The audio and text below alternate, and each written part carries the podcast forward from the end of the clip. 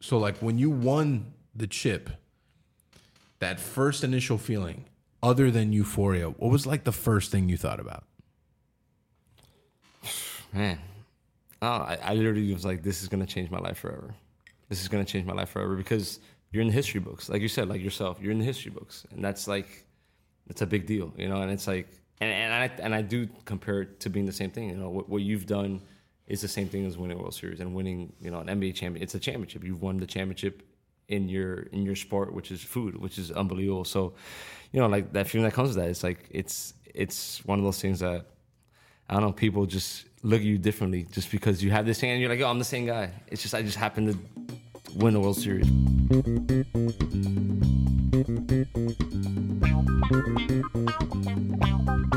Should we introduce the podcast? Should we start?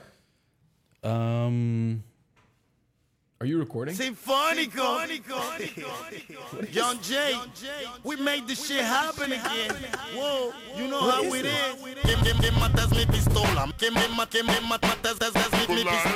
That is Mi Pistola by Puerto Rican rapper John Jay. J O H N J A Y. We are joined by Jon J O N J, and I'll let Mike introduce him. Welcome to the next episode of Pan Con Podcast with ads that people paid for. Yeah, I mean that's been going on for a little while. Yeah, whatever. I'm just trying to get you to use the applause one. Uh, You didn't know which button it was. That's so good. That's so good. All right. Jay, what's up? What's happening? We do we need to do like the proper introduction, right? Nick always does the introduction. Go ahead. Oh no, the, the, no! This is your wheelhouse. You've known this guy for how long? You could do an introduction. I know, but it's oh you do All the right, better all right. introduction. Welcome to Pan Con Podcast. My name is Nick Jimenez, and I am joined, as usual, by guest eighth grade basketball MVP, one time chili cook-off champion, That never happened. proud owner of a Ford Bronco, Michael Also Beltran. Okay, that's fine. Today's guest is. Sorry, what's going on? Oh, yeah, perfect. Thank you. I'm being offered water over here from our sponsor, Acqua Panna, official water of Bunko Podcast. One of the official waters. Also San Pellegrino. But I'm a- I'm a still water kind of man. Um, we are joined by Jon J. O. N. J. Uh, not only a classmate of eighth grade basketball MVP Michael Beltran. Uh, sadly for Jon, they met after Mike's basketball glory days. Yeah. Uh, but also uh, an alum of Christopher Columbus High School, the University of Miami, and Major League Baseball. Uh, we'll get into all of those things, I'm sure. Uh, currently, first base coach with the Miami Marlins, um, and I think that's about uh, that's all I got, man. I got a great story. Great. So obviously, I I had Webb for class, right? And uh, Webb was our baseball coach in high school, and it was me, JoJo Gutierrez, Jason Hill, Pat may have been in that class. Rashid Rancher was definitely in that class. Um, and I remember, you know, like Jason always used to like poke at Webb often. Like he would fuck with him a good amount. And we were just talking about like the the team, and I'm pretty sure this was senior year, maybe. And he was like, if I had a, f- a team full of Jon Jays, we would win four state titles. That's what Webb said, like to verbatim. And I it oh I always remember that because I mean that was kind of like your legend at Columbus, and then I feel like that kind of like trickled into UM after. Yeah, I mean uh, that that's uh, you know that's something that uh, I kind of you know just try to take pride in try, doing things the right way, you know, and uh, and making the most of, of every single day, and, and not trying to take shortcuts. And you know uh, that's something that I started at Columbus, and like you said, I, I took it with me to UM, and it, I took it with me, you know, to pro ball, and then to the to major leagues, and you know even in life now after uh, after playing. So that's something that I, I always took pride in, just trying to do things the right way, trying to treat people the right way. And uh, I, I just had such a love for the game that I didn't want to cheat the game. I wanted to respect it. Well, because I didn't meet you till high school. I actually don't think that we actually like met till maybe like sophomore year of high school. Because you know, Columbus was, you know, freshman year. All I remember was detention. I don't really remember much else from freshman year other than just being in detention for like eighty straight days. But um, like tell me about like when did you start playing ball? Like tell me about childhood all the way to when you got to high school. Yeah, so I think since I was a kid, I just always loved sports, right? Like sports was just always uh, like from what I was told from my parents and, and my grandparents. I just always uh, my grandmother called me pelotica, you know, so ball. So like since I was two years old, that was kind of my nickname. I fell in love with soccer first growing up. I think that was uh, that was really my first love of a sport. But so I played soccer and baseball growing up uh, from like five to ten years old, and at ten years old, I kind of hit that that you know that spot where Saturdays was getting a little too long for, the family. You know, it'd be soccer game in the morning, then baseball game, and it, it'll just get it got it got to be too much. So that's where I really you know decided to start playing baseball the, you know the most, and I really fell in love with it. I had no pressure. Nobody in my family had ever played baseball, despite being Cuban. No way. Yeah, despite being Cuban, and, and you know that time when we grew up, I mean, I think everybody played little league baseball. Everyone has that one. I played. Little League baseball. Everybody played little league. So I, I tell everybody all the time, like everyone I grew up with played little league baseball for sure, at least once. It's funny that you mentioned like the pressure because I think that's why I stopped playing. Because like when I was a kid, my grandfather, which I love dearly, he would sit there and just like critique. I mean, we're playing like t-ball, you know, like critique everything. He's like, you need to do this. And you know, I was like an angry little fat kid, and I was like, I just want to fucking hit things. And this is why I ended up playing football that nobody in my family ever played and nobody cared about actually. So it was like absolutely fucking perfect. But I mean, I played baseball. I don't know, probably till I was like eight or nine, and then I just like I just didn't. I didn't have a love for the game, for sure. But I I did love football like hardcore. So it's interesting that like the pressure that you didn't have the pressure, so you enjoyed it more. And I would say I think that's why I was able to be successful in, in, in my career for me personally, right? I never had that pressure where it was almost like, hey, you want to do this? Go do it. But if you're going to do it, this is, you know, it takes hard work, it takes dedication to get to where you want to get to. And kind of, I think I got that from, you know, the work ethic from my grandfather of like, you know, he'd get up at five in the morning and, you know, he was a handyman. He'd fix air conditioners and he'd just do whatever it took to, you know, to get by and, and to survive. And I saw him work hard every single day. And I just kind of said, well, you know, if this guy came from Cuba for his family to have a better life and he sacrificed so much for me, you know, whatever I want to be successful in, I just got to take that kind of same work ethic. And it's funny, I talked to my mom about it a little bit, or like, you know, when did she's like, when did you know you, you know, you could really play baseball or do, you know, something? And I said, you know, from a young age, I just felt you know, watching Abuelo's work ethic and and just yeah, I was good at sports and I was good, at, but I just like I knew I was gonna be successful at something just because I saw like if you just work hard and you just put your head down and you do it, you can do anything you can do out there. So that was kind of all my my, my motto, and I think uh, you know that was just from you know growing up like that. I remember if there wasn't school, you know, in elementary school, you know, everyone got to go home and do who knows what. Like I would have to go to work with my grandfather, so like I never missed school. Like it, that was that that just wasn't a thing for me. Like to miss school because that's like I knew I had to get up at five in the morning and go work. Like I'd rather go to school all day and hang out with my friends. So I think that's kind of where you know it all started for me with my work ethic was you know watching my grandfather really bust his ass to you know for his family.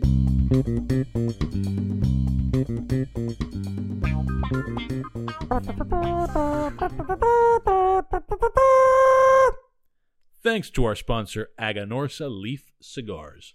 Aganorsa leaf is renowned throughout the world for its signature flavor that possesses all the great attributes of Nicaraguan terroir, along with classic Cuban aroma and flavor. Aganorsa Leaf is pleased to announce a brand new edition of Guardian of the Farm, Cerberus, named after the mythical three headed hound that stood watch at the gates of Hades. This exciting new Nicaraguan puro uses 100% Aganorsa leaf tobacco and is wrapped in Aganorsa's new Corojo 2012 cover leaf, which adds a level of complexity to the blend, adding light spice and a rich, smooth body to the blend.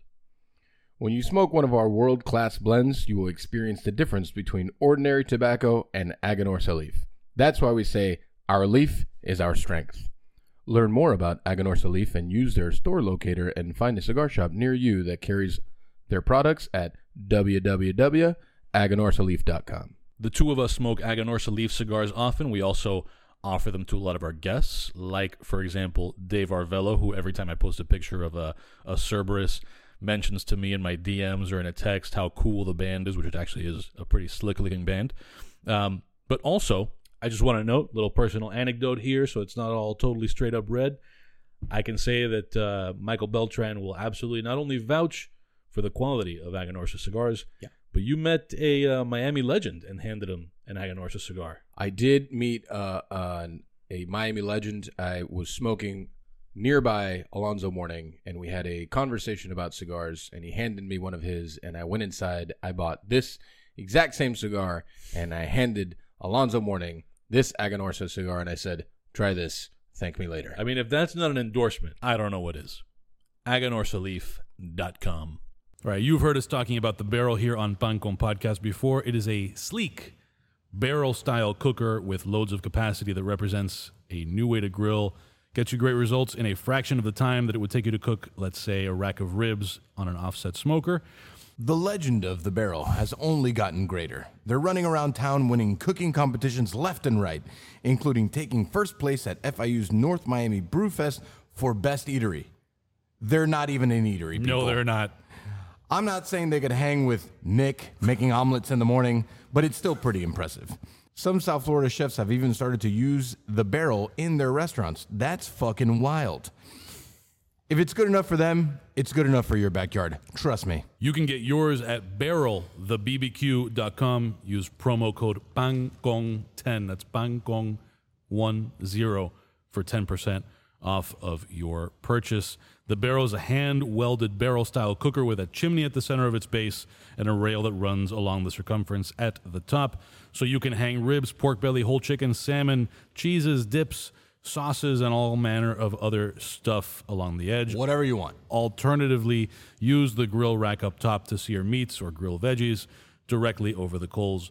Use a pizza stone to cook your favorite pies. The versatility of the barrel is a thing to behold.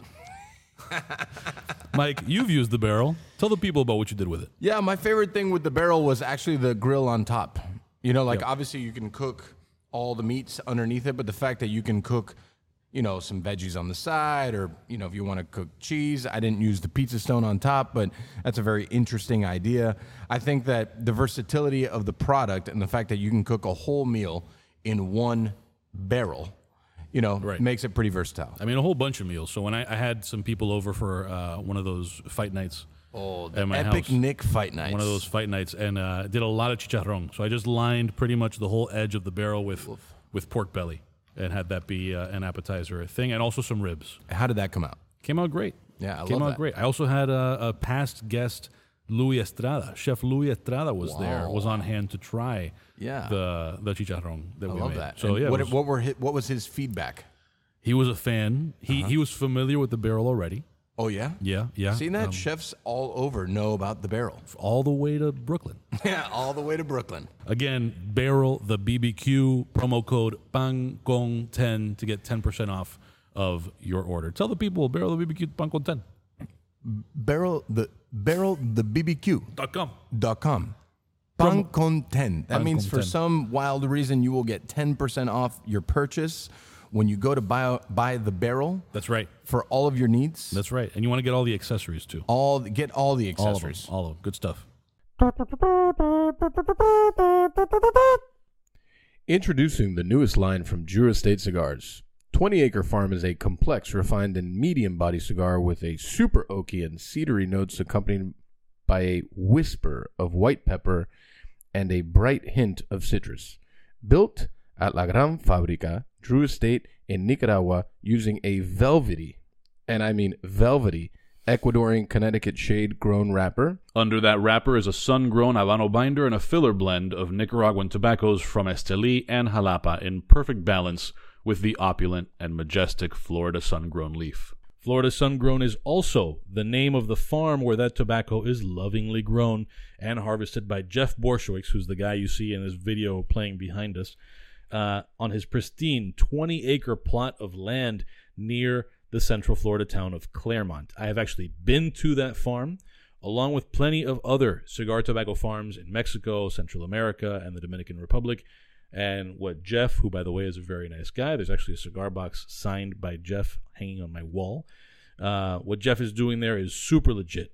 Uh, so it's always cool to see products like his, which is the only premium cigar tobacco grown in Florida, um, in products from a company like Drew Estate.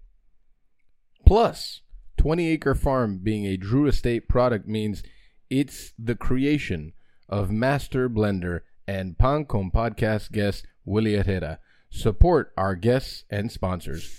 Get it online. Ask your local cigar shop about 20 Acre Farm by Drew Estate.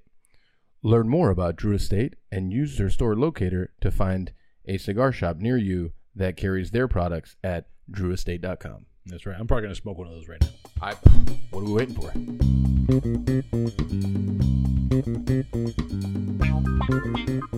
Interesting too, like um, younger Hispanics when they really paid attention to the older ones and watched the amount of work that they put into provide for their family, new to this country, a whole different way of life, and just like how much they sacrificed. If you paid attention, like you, it's, I mean, it still affects me to this day. Like what my grandparents did for us.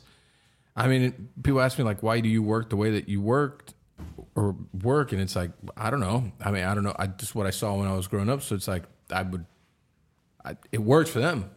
You know, I, I, I think it would work for us. And obviously it has worked for us. So when you were younger, why, why did you pick baseball over soccer? I don't. I, th- I think. I think honestly, it's just a, a, byproduct of your environment, right? You you know, you looked around Miami that time. It was just baseball fields everywhere. That, that's that's what there were. There wasn't really soccer fields and stuff like that. So I and I joke around with it. Um, you know, we'll talk about my, my wife later and all that. But uh, you know, she was a soccer player. But I always said like, I think. You know, if we did have those academies back then here, like I, I I think I would have chose to play soccer because that's that's really what like I just loved playing soccer. So Oh man. In Miami, it was like every corner was another baseball academy. that's it. It Oh like- man, every single fucking corner is baseball academy. There was someone that played in Cuba and someone that's teaching you how to like swing the bat and whatever. It, woo, talk about like PTSD from when I was a kid. Holy But like you said, the inten- the intensity of it, right? Like I remember it being that intense since we were kids. So, Yeah. you know, I, you know, at each level, each stage, you know, you kind of get used to dealing with that pressure, and then, you know, you get to high school and you're kind of used to, you know, dealing with all this pressure since you're, you know, 12 years old with- this. You know, I remember going to the boys' club, and you know, after, you know, before a game, they'd have. You know, everyone's batting average up there. You know, so guys would literally go, and parents, everyone's just there looking. They're like, "Oh, look, you know, my son's hitting here." Or, you know, yeah, or, you know, kids, you're 11 years old, you see your name, you're, you know, you're leading me, you're like, you know, I'm, I'm that dude, you know. So, you know, you kind of saw that, and it was like kind of that pressure where I feel like in other parts of the country, you know, you don't you don't really see that back then, right? I mean, baseball in Dade County is a big deal. It's a big. I mean, I think sports in general in Dade County are a big thing. Like football in Dade County is a big thing, but football in the whole state of Florida is a big thing. I just remember when we were in high school. Um, I mean, baseball was like it was kind of ruthless. You know, like this school was known for this thing, and they had that one player, and this school was known for this thing, and then Columbus was always kind of like Columbus was known for having a really good program, but I think Columbus always just had a really good program. You know, um, where did A Rod go to school again? Westminster. Westminster. You know, like A Rod was a thing at Westminster. I don't really remember Columbus was known for a certain player, but more just like having a great team. And then obviously in 03, was that the first state title that we won? That was the first state title. I mean, we, we've always had a Columbus has always had a rich baseball history of, uh, and we had a lot of guys that played in the big leagues before. You know, uh, George Fabregas, Orestes Estrada. There's there's a couple guys, but I mean, as far as like going Division One, you know, going to UM and just going out and having really good college careers and you know minor league careers. I mean, you know, Columbus, we we really do have a lot of guys that have had a big impact in, in baseball. Why'd you choose Columbus? So this is funny. So actually, uh, I went to Carver Middle School Okay. with Omar Murray. You know, our- Omar. Murray. Oh, Omar- what a legend. Omar Murray and, and, and Marty Obregon. So we uh, we were at we were at we're at Carver in eighth grade, doing our thing over there. And then uh, you know we thought we were gonna go to Gables. We thought we were you know we studied French in middle school at Carver, and we're like oh we're gonna go to Gables do the IB program or whatnot. And then my mom was kind of like hey uh, you know I don't think you're gonna end up going to Gables. We're gonna you know I think you know I want you to go to private school. So I actually took the test to go to Belen, but didn't get in. At the time, Good for you. Good for you. Congratulations. So um, I had um, I had a buddy David Torres that uh, he had played football at uh, at Columbus. He was a year older than us, and I went one summer with him to uh, I think it was his freshman team. I went to the campus just to watch practice, and I just saw like you know camaraderie. I just saw guys getting you know I just saw like a big clubhouse, a big locker room, and I told my mom something like, hey, like I'll go to Columbus. You know, and my grandparents agreed to pay. I forgot what it was at that time. You know, Sixty-seven hundred dollars a year. no, I think it was cheaper than that. No, by our senior year, it was sixty-seven hundred a year. I'm pretty sure. So whatever was my I grandparents. think I think at the beginning it was like forty-eight a year, but now I know it's like fifteen Yeah. grand a year. inflation. It's gone up. Yeah, yeah. It's also been twenty years, but whatever. We'll get into that later. It's fine. So my grandparents have agreed, you know, all right, we're gonna pay monthly, whatever it is. You know, this is for you. You're gonna go there or whatnot. And I honestly didn't even know it was a, s- you know a sports school, and had a, I had no idea about a sports tradition. And then uh, somebody I played with at international at the time at the boys club was like, "Hey, if you're gonna go to Columbus next year, you're gonna you want to play baseball? Obviously, I'm like, yeah, I want to, you know, I'll try out for baseball. I want to, you know, play a bunch of sports." He's like, "Well, you have to play, you know, web ball in the summer." And I was like, Oh, web ball. web ball. And I'm like, what's web ball? You know, like, what, what are you talking about? Like, summers, I'm trying to, like, you know, hang out or do whatever. And uh, they're like, no, you got to do web ball. So that was my first, you know, I got thrown into the fire. I played web ball. And I remember, uh, I'll never forget this. It was, uh, you know, I'm in public school, middle school. So we got out. What's his name? Joe Weber, right? Joe Weber. Yeah. Joe Weber. Still doing it. Still doing it. I know he's still doing it. Still doing it's it. crazy. So I had, uh, I got, I forgot what happened. Like the varsity had a split squad or something happened like that, where I had an opportunity to go play with uh, one of the, um, the split squad uh, team. So I'll never forget. The game was at sunset at three o'clock. You know, I'm in middle school still. You know, school gets out at three forty-five. My grandfather picks me up early from school to go to a game, and I'm like, you know, what's going on here? This is, uh, you know, I've never done this before. So I showed up there, and like you said, like it, it was just like, you know, I'm this new kid, and you know, I'm playing center field, leading off, and like it's like varsity team, and I'm in eighth grade. You know, these guys are all in. And you know, everyone's like, "Who's this kid?" You know. Yeah. And I'll never forget. I had, I, I mean, I had never seen you know pitching that fast, and like I mean, I'll never forget. I struck out three times. Uh, to, to you know, my first year bat struck out three times, and I was like, "Wow, this is crazy." And I just saw like how intense Columbus baseball was, and like Yeah. what this was really about, and how it's like. Hey, if you come here, like you got to perform, you got to, you know, get it together. So that was kind of my introduction to, to Columbus and Columbus baseball was that, that summer there, In eighth grade. eighth grade. God eighth bless grade. you. And then, so you had already decided you were going to go to Columbus. Yeah, I knew I was going there regardless. I mean, that wasn't, you know, I wasn't, you know, oh, I'm going to go here for, for you know, sports or for, for this or that. I'm like, I'm going here because I want to go, you know, for the education. And, There was a, there was a lot of shit uh, when we were in high school, and I'm sure it still happens now. It's like you know, uh, kid ends up going somewhere else because someone else started over him, or you know, they're not giving him the amount of PT that he wants, or whatever. I'm sure it's still the same way now. I mean, I wouldn't doubt it, but I felt like there was a lot of that. In, I mean, there was a lot of it in football too. You know, that's what kind of fucked us our senior year. But um, yeah, what was the the first year? Because the first year you were on varsity, pretty much. No, So, uh, so yeah, so I actually was on the freshman team my freshman year. I wasn't even on JV. So, uh, you know, I was on the freshman team. And I think that's where kind of like we talked about the work ethic and like just seeing stuff that we saw when we were younger. And that's when it hit me. You know, I, I didn't make I didn't make JV, which was it was a goal of mine. And I said, okay, what do I got to do? You know, that's the first time I had to look at myself in the mirror and be like, all right, what do I got to do if I want to get to this point? And that's when I started working on the mornings. So I would go to the mornings, work out with Pete Rodriguez. We, we'd go hit the gym. Pete. Yeah. Pete was shredded when he was like 12. Still shredded. It's crazy. Still just as shredded. Doing jujitsu now. Just, Is just he? killing it. Yeah, Oh, killing shit. it. So Pete, you know, we'd go work out before school, and that's where I just, you know, started getting stronger, faster, you know, all that stuff, and and then, you know, sophomore year was my first year in the varsity. You ever you ever heard that story about Kobe when he um when he was a kid? Like this is like pretty sure like middle school Kobe. He was like um he did like a summer league and he was the worst player on his team. You ever heard that story? I haven't heard that one. Worst player on his team. He I mean I heard it was an interview with him. That's why I, I heard the story. And he was the worst player on his team, and he like had the least points on his team. And he was like, I just need to like outwork all these people. And he talks about the story like he goes into the whole year or whatever, and he's just like, I just need to work and keep on working, keep on working. Like maybe next year, maybe next year I'll be like on the top half. And he just like he worked so hard that he wasn't on the top half. He was a leading scorer the next year, and he ran the team the next year. It was like you know, it just goes to show like you put put the work in. I mean, more often than not, you're gonna get the result. Absolutely. I think, and that's a common denominator in successful people, right? Like, you, you rarely hear the story of a guy that's like, oh, yeah, I built this business, or I did this, or I was successful in, in anything that didn't work hard. And Right. that's kind of, you know, it's. You get the people that are lucky, Yeah, you know, but sometimes luck is preparation when it meets opportunity. absolutely. You know, like it's just it, it's like a whole like compounding effect. So you didn't get on varsity till your sophomore year, Sophomore year, I was on varsity, yeah. and how was that? amazing. I mean, um, you know, I was just so happy just to, you know be on varsity. You know, get to get the varsity jacket and just you know get to wear that uniform. I think uh, you know I took a lot of pride in just knowing like, all right, you know, get on this team and it's, it's going to start a lot of good things. And I think at that time, you know, I saw okay, if, if you can go to Columbus and you can leave Columbus. You know, starting in varsity as a senior, or whatever, you're gonna have a chance to go to college, and that was always my goal, right? I wanted to, you know, I was like, all right, how am I gonna go to college? How am I gonna pay for college? So I was like, I need to get a college scholarship. I got to do it through baseball. That's my biggest, you know, that's my biggest skill I got going for me.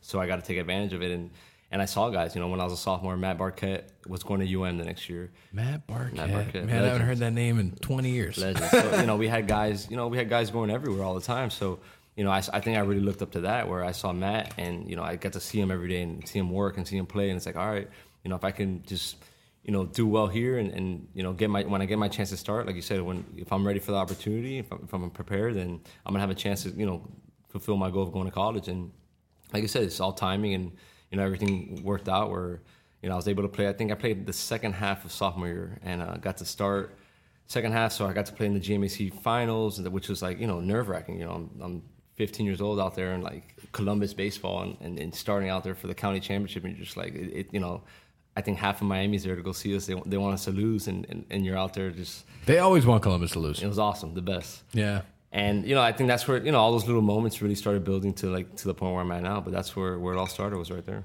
I think it's the like you know I didn't play it down for varsity till our senior year, like at all.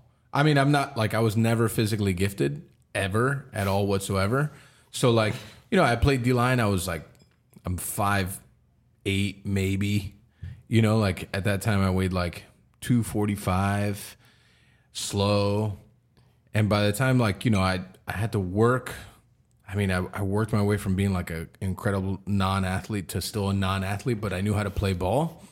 Like, I didn't play it down on varsity till senior year, but it was like so worth it. I ended up paying, playing four years of varsity in college. So it's like, you know, you put in the effort. It may take a little more time, but, you know, usually the result is there.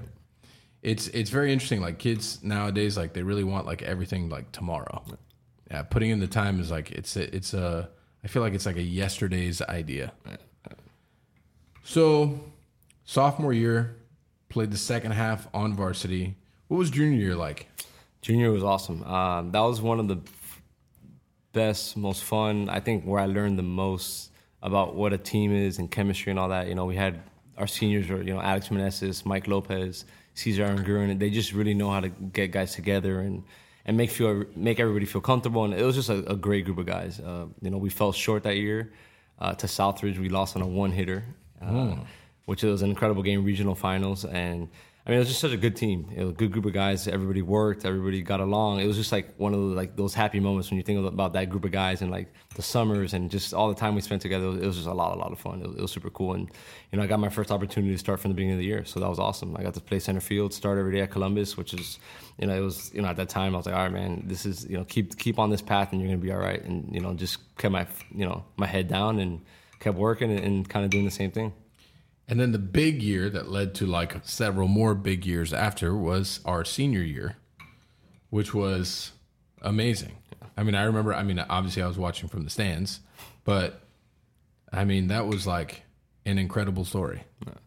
yeah, it was amazing. You know, senior year we we went went on to win states, and it was just it was awesome. Uh, we won states, and you know the season, uh, you know, it worked out just uh, you know from all those other years where we kind of fell short in the, at the end or whatnot. Like that that year, we made it a point. All right, we can't. You know, this is our last chance. This is our last chance, and, and that's how every practice was. Every uh, you know, starting the fall, every game, and you know, we won the state championship. And you know, the coolest thing about that was you know we missed graduation, but we graduated on the field after we won the state championship. So that was like Yeah, one of the that. best memories ever, right there. When did you get an offer to? I'll take another. Nick, you want one? Uh, yeah, but I'll do a cheap and brown. Yeah, give Nick a cheap and brown. You want anything? Keep him brown. I'll get a Oh yeah, we're gonna we're gonna get into this in a second, but I'll give you this now. Just for me, one more, and then a cheap and brown for Keep Nick. him brown. Right away. Um. So when did UM come into the picture?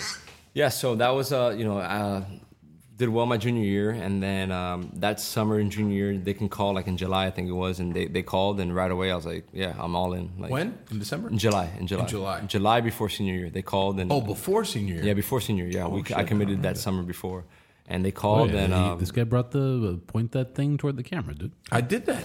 What do you mean? I'm sorry, I'm not good at the ads thing. I'm doing my best here. so um, so yeah, so coming to Miami uh, that that summer before, and then um, yeah, it was it was crazy knowing you know senior year that you know I was gonna go to UM, and but the biggest goal that year was you know to win that state championship, and, and that's where you know we were able to get there, which was it was it was sick. And when you went into UM, UM baseball was like, I mean, legendary shit. Yeah, it was hot. It was hot. It was it was definitely a hot a hot thing, and then and then you, I mean, I I remember because obviously I was I was in Virginia when you were at UM, so like all I remember was hearing of like this like lore of Jon Jay at UM, like just like running train on all of UM baseball, and I'm like, man, shit's crazy. Is that, an expression we use? Running train? Yeah. we did in 2003. I don't know I don't know about 2020. I'm, I'm asking whether uh, uh, Pan Con Podcast uses that. no, yeah, we do. Okay, cool. Yeah, we do, Just want to make sure. I don't want to get in trouble later with the James No, Beard. Foundation. Or, Tell me, tell me what UM was like. Yeah, so the crazy part was like, you know, when I committed to UM, there's, I mean, I was probably like eighth on the depth chart or something like that. And everyone thought I was crazy for going there. They're like, you know, you're going to go there. Why are you going to go there? You're never going to play. You know, like, it was just like, this is where I want to be. This is my goal. And honestly, like, you know, as a kid, like, you know, you, you play basketball growing up and you're like, I want to go to the NBA or whatever the case may be. But like, for me, like, I wanted to go to UM. That was like, if I go to UM, it's like, bucket, like, this is it. Like, I'm, I'm good after this. So that was really, you know, I want to be, I want to wear those colors so bad. So, you know, getting there, uh, it was crazy. You know, a couple guys got hurt, a couple guys transferred. Next thing you know, you know, just worked, worked, worked, and then I'm starting from day one, which was like, I was like, wow, this is crazy. As a freshman, As a freshman, man, wild. which was crazy, which was crazy. Where I was like, man, I, I, like I, I literally went into UM thinking like, all right, if I have to redshirt as a freshman, I don't care. You know, Right. You know, right now nowadays, you know, guys are like, oh, I want to play right away and this and that. It's like, it's like, look, just let me get there. I'll, I'll work. I'll learn. I'll get bigger, stronger, faster, better. And so it was crazy that I got to start from day one. What was the name of the coach at UM at that time? Jim Morris. Jim Morris, that's right. Jim Morris, yeah. They're just coming off of going to the College World Series. I mean, had a, you know, I mean, I ended up, I think I played with 13 guys at UM that played in the big leagues, Wow. just at UM in that time. So, and, you know, these are practices where, you know, everyone's talking shit. It was just like, I love that. it was amazing. It was amazing. You know, it was love that. amazing. I mean, Danny Gill that went to Columbus with us. You know, he, he had an incredible career at UM. You know, and he was my roommate. You know, I remember, you know, I get a hit off him and get the first and look at him and like, you know, take that or, whatever the case. It was just like it was always back and forth. It was always like we used to joke around where like our practices were harder than our games. Like when the games came around and you know whatever team came in, it's like we were so confident. We, were, you know, we had driven each other crazy during the, their practices that the games were almost it was a little bit easier for us. What were some of the highlights and the lowlights? Tell me the high. Well, let's talk about lowlights first from UM in those four years before we get into the highlights. Like, what were some things that you were like, man, I wish that would have gone differently, or, um, you know, this went super sideways. I didn't expect it to go that way, or whatever. In those four years, I think honestly, um, I was pretty lucky. You know, just I mean, just normal life. You know, you're a kid. You're, you're trying to grow up, and I, I'd say the hardest part for me was, you know, I go to college, right? I'm here at UM at home, so. You know, you have your friends from high school, right? You have your friends from growing up. Then you're in college now, so you have a new team, and then Right. you know the and you're trying to you're trying to be part of the team. trying to be part of the team. So you know we we have six a.m. workouts. Then I'm at, I'm in school from you know how it is from eight to twelve, and then go back to the field from two to six. And you have study hall, and it's like you know, and the same thing with the family, right? Where you know it's it's a cousin's birthday or it's an aunt's birthday or, or whatever's going on. It's like well, I have practice and I have all these. So for me, being at home and at that young age, really learning how to juggle all that, you know, which was what the, you know, but it taught me early on, like you know, having tough conversations, you know, like like talking with my mom, and be like, hey, mom, look, you know, I can come do this this day, I can come do this that day, but you know, I have practice and I have these different things, so I can't commit to, you know, I know those are cousins, but I can, you know, like, so that was really when I, you know, had to start making those kind of sacrifices, which were, This is a major league baseball player. We don't give him cheap and brown. What's wrong with you? cheap and brown is for the producer. Come on. Give it to that guy. Thank you, man. There it is. All the sound effects right now. Thank you. And then highlights at UM. oh man, every day, you know, every day I got to play in front of my friends, family, and at home, you know. It's, I think I went to like five games when, yeah, Love it. Yeah. pretty sure. I mean, because I was in Virginia, but you know, I s- tried to come home as much as I could, and I'm pretty sure I saw five games when you were there. That was awesome. And I remember at the time on off of Ponce, the batting cages were outside. They have a brand new, unbelievable facility now, but they're outside, and the hedges. Of course now. Of course now. Right, like Columbus, Columbus, of course. exactly. Now. We won no, but you guys got you guys. No, hold on. You guys got lucky with the new field while we were there. No, Yeah, you did. they got it right after us. We won, and then they got the new field. Was that the year after we Yeah, left? 04 got it. 04 got it. Yeah. Yeah, 04 got the nice. Yeah, yeah, yeah, yeah, yeah. Well, have you seen uh, just whatever? when you cut this out. But have you seen like the, the weight room and shit? It's fucking wild. It's like there's D1 programs that don't have that. It's fucking crazy. I, I remember when I judged the pig roast last year. I'm just walking around like, where the fuck am I? Like I hadn't been back in probably a decade. Oh no, then you're gonna freak out. You freak out. And I walked in there and I'm like, there's a garage back here. There's a this weight room. The fe- like I was like, this shit's fucking crazy, dog. Anyways, um, tell me about like the uh, again the highlights. Obviously, like every day is a highlight, but what are like maybe like three things that stand out? Like something that maybe still affects you to this day, whether it's sports wise, personal wise, whatever it may be. from UM. So I just say like being able to say you know like I, that I played baseball at the University of Miami. Like that's like you know like you said that you know it's a super rich program. Just like so many big leaguers that have played there, and it's almost like.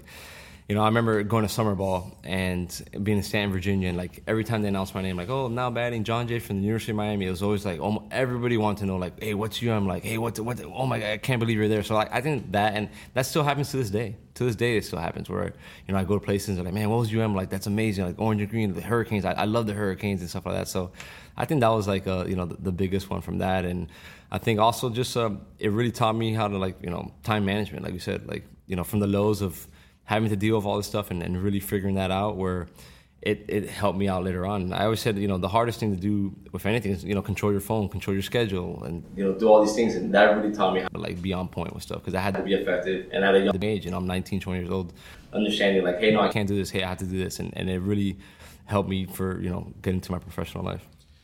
Can I tell you a funny side note? When I was in college, because I obviously had no money whatsoever, I started. I was working at an Applebee's, but I also had a side gig calling baseball games for the uh, for the team. That's right. awesome. So it was on radio and obviously like on speakers and stuff. I I called baseball games and I called basketball games. And man, it was they were always so early, and I was always so hungover, and I would always fuck up everyone's name, and it was such a fucking train wreck. I still I remember it to this day. Like I remember calling one game, and I'm like sweating hard, and it was like, dude, how did I get myself into this predicament? But it was that was actually Nick. That was actually what led us to uh, Pan Con podcast today. That There you was go. my first foray with any kind of like um, microphone in front of my face. Yeah. I want to. Uh, I think we have a caller.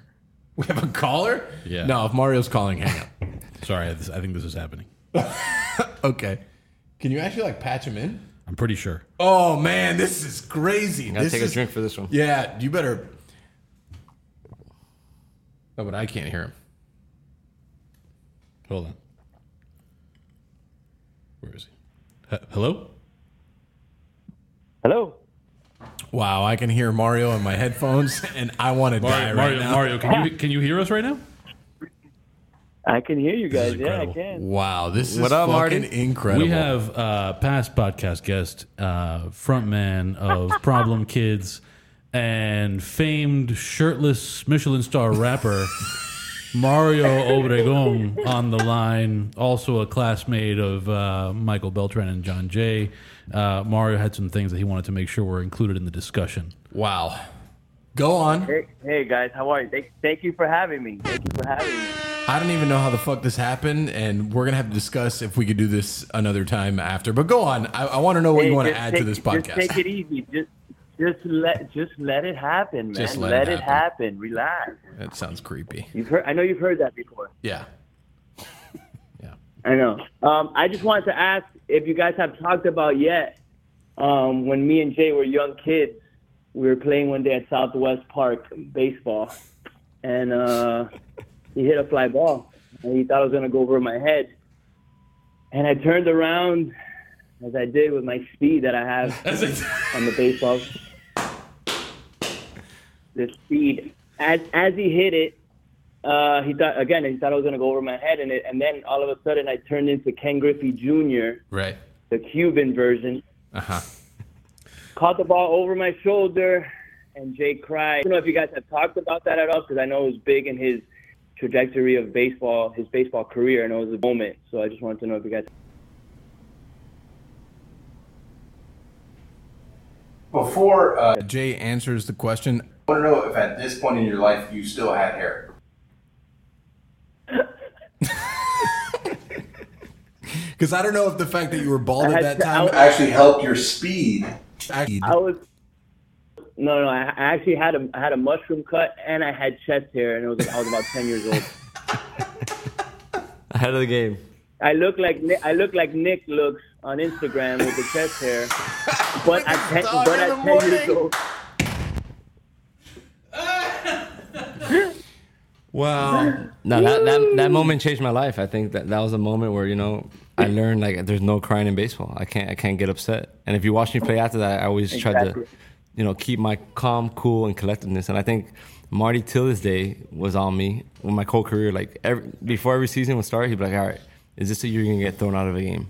Are you gonna get thrown out of a game? I need you getting thrown out of a game with an umpire." I'm like, Marty, I'm not gonna argue with the umpires. I'm gonna take my, you know, take the strikeout even if it's ten inches off the plate. I'm gonna walk there. But I learned that moment that day. Well, why why would you want him to get kicked Yeah. out of a game? I just wanted to see, you know, I wanted to see him get thrown out, get fired up at The the, fire. arm. You wanted to see you know, the just fire. To do it, one- but exactly, but but now I want you guys to know one of the main reasons that he took the coaching job with the Marlins is now, now, boys, is when he's gonna get thrown out of a couple games. It all it all comes full circle. It all comes full circle. Now you're gonna see at least two or three ejections this year. That's the over under we got. Oh, if boy. anybody wants to put a couple wagers in, hit me up. I mean, uh, the the fact that Jon, uh, like Jay, is on first base, the Marlins may actually get me to a game this year. Let's go. they may actually get me to a Let's game go. this year. And, and another side note, Marty agree. I- I- Marty also helped me with you know you know coaches gonna are gonna get on you in your career you know when you're playing or whatever. But you know Marty was on me since third grade on the basketball court because I didn't know what I was doing. I just run around the court, and till this day he still yells at me on the court. I mean, Ma- the thing is, Mario didn't really know what he was doing on the court either, and he still doesn't. But it's cute that he like tells you what you should be doing. He's a courtside legend. Courtside legend. Right, right. Yeah, yeah. That's infamous, infamous. Guys, man, how's the podcast going? This is great. We could talk like we could shoot Shoot the shit after. We're in the middle of something. very serious right now. Is Jay, but is Jay giving you like answers, or is he like doing like We're good, bro. We're good. he We're gives good. like the media in baseball? We're yeah? half and half, bro. We're half We and half. We're haven't. getting The thing is, he's in his first hap- glass of tequila. Like, let me get him two more, and then maybe I'll get him a little like sauced up. Uh, okay, yeah. Get him, get him a We're little. getting there, bro. We're getting there. Jay, Relax, say, some, relax. say- say some things you've never said before. Hey, I love you guys. I love you guys. Later, Enjoy. dog. Blowback freestyle. All day, baby. All day. Holy shit. Anyways, thanks, uh, Marty, for calling in and adding to the podcast. You told Yeah, him to from- call? Well, I mean, we have this fucking thing. now. my God, That's like because I he like just it. wanted to try No, anything. He you've wanted been, to you've try been anything. begging me for call-ins for two years. That's also And fair. now- I have. Yeah, come on. This was the perfect situation. It was. Yeah, that was a good trial run. I like that. I like that. Uh, I'm I'm ready for hard hitting questions in the middle of like live things. I'm ready for that. Um, college. Highlights. We talk about highlights. Also, oh, so wait, wait. So to go back to the low light. So a big low light in college that stuck with me forever is we're playing at UF, you know, the Florida Gators, huge rivalry, huge rivalry. Got it. And I remember a bunch of the guys from school being out there, uh, like Greg LeBest, a couple guys were out there. Greg Ru- LeBest. Rooting me on out there, you know, Gators. And um, it was crazy. Talk about highs and lows. I remember we are maybe down a run, sixth inning, I tied up the game with a hit. Cool, whatever. We're down another run in the ninth inning. I tied up the game with another hit. Well, here comes the 11th inning, and it's bases loaded, two outs. They're hitting. A, fly, a lazy fly ball to, to left field. And here I come in, boop, boop, and just clanker. Clanker, game over. UF wins. I'm just sitting there like, wow, I just lost us a game on a fly ball. Like, can of corn. Easiest fly ball there is. Just lost it right there. So that was like one of the toughest moments in my career. Isn't it crazy how that like lives in your mind forever? Forever. Forever. Forever. You'll never let that fly ball drop out of your glove ever again. Ever. Ever again. No, I had thoughts in the big leagues where like I'd be out there and like that would literally like creep in my like that hap- like you're in the zone and then like that like little millisecond it's like UF fly ball don't do it don't do it and then all right cut But the you know ball that's here. why failure sometimes is good. that's everything I mean, failure sometimes is good, and that like one oh man, woof, stuff like that haunts me to this day. Just like the stupidest, like little, oh, yeah, I got this. Like, oh, fuck, and then you lose to the Gators. Gators. It's not like you're losing to like, I don't know, Middle Tennessee State. So you lose to the Gators, and it's like, fuck, man, and it's like all they have in UF is sports. that's it They have nothing else in that town, just sports. And I remember it was a day game, so we had some time after like go eat or do whatever. And I remember going out to eat with the boys, and like I, I just remember like feeling like everyone was just staring at me the whole time, like oh like oh there's that guy that dropped the ball. Like that, I just had that feeling. I remember I was like yeah I got to get out of here because I'm like I was just not a happy person at the time. And then we get back to school on Monday, and a teammate of mine, Danny Valencia, that ended up playing the big leagues for a long time. You know, he's he's uh, you know he's talking to everyone class. And somebody asked him in class like, hey, you know, I saw you guys, uh, you know, you guys lost that game at UF. They're like, who's the loser that dropped the fly ball on the team? And he just he just gave me one of these like that guy right there. Yeah. I'm just sitting there in class. I'm like, I'll never forget, just like waving at the student, like, yeah, that was me. And they didn't know this. They were just like, Yeah. Oh my god, what just happened here? Yeah. Awesome. Highlights though. Like what was the number one highlight sports wise from your four years there? Because you did break a lot of records when you were there. Yeah. You did, how, how many records did you break when you were there? No, I don't know how many. I know. I, I know. I, I have- don't know how many. Do you know what it is that you say? I don't know how many No, I records. don't have I've- records like that. No, it's not like that. The one record I do have is a hit by pitch record, and I take a lot of pride in that. I I got hit by pitch the most in the history of the program. I mean, give Andy. What are you doing? Okay. All right. Give me the like your number. Number one highlight. Ooh, number one personal highlight: I hit a walk off grand slam against Long Beach State, and that was when they had like. I mean, on, but on the field, there was probably 22 guys that played in the big leagues. I think it was like 22 or 23 guys that played in the big leagues At between both Long. Beach State.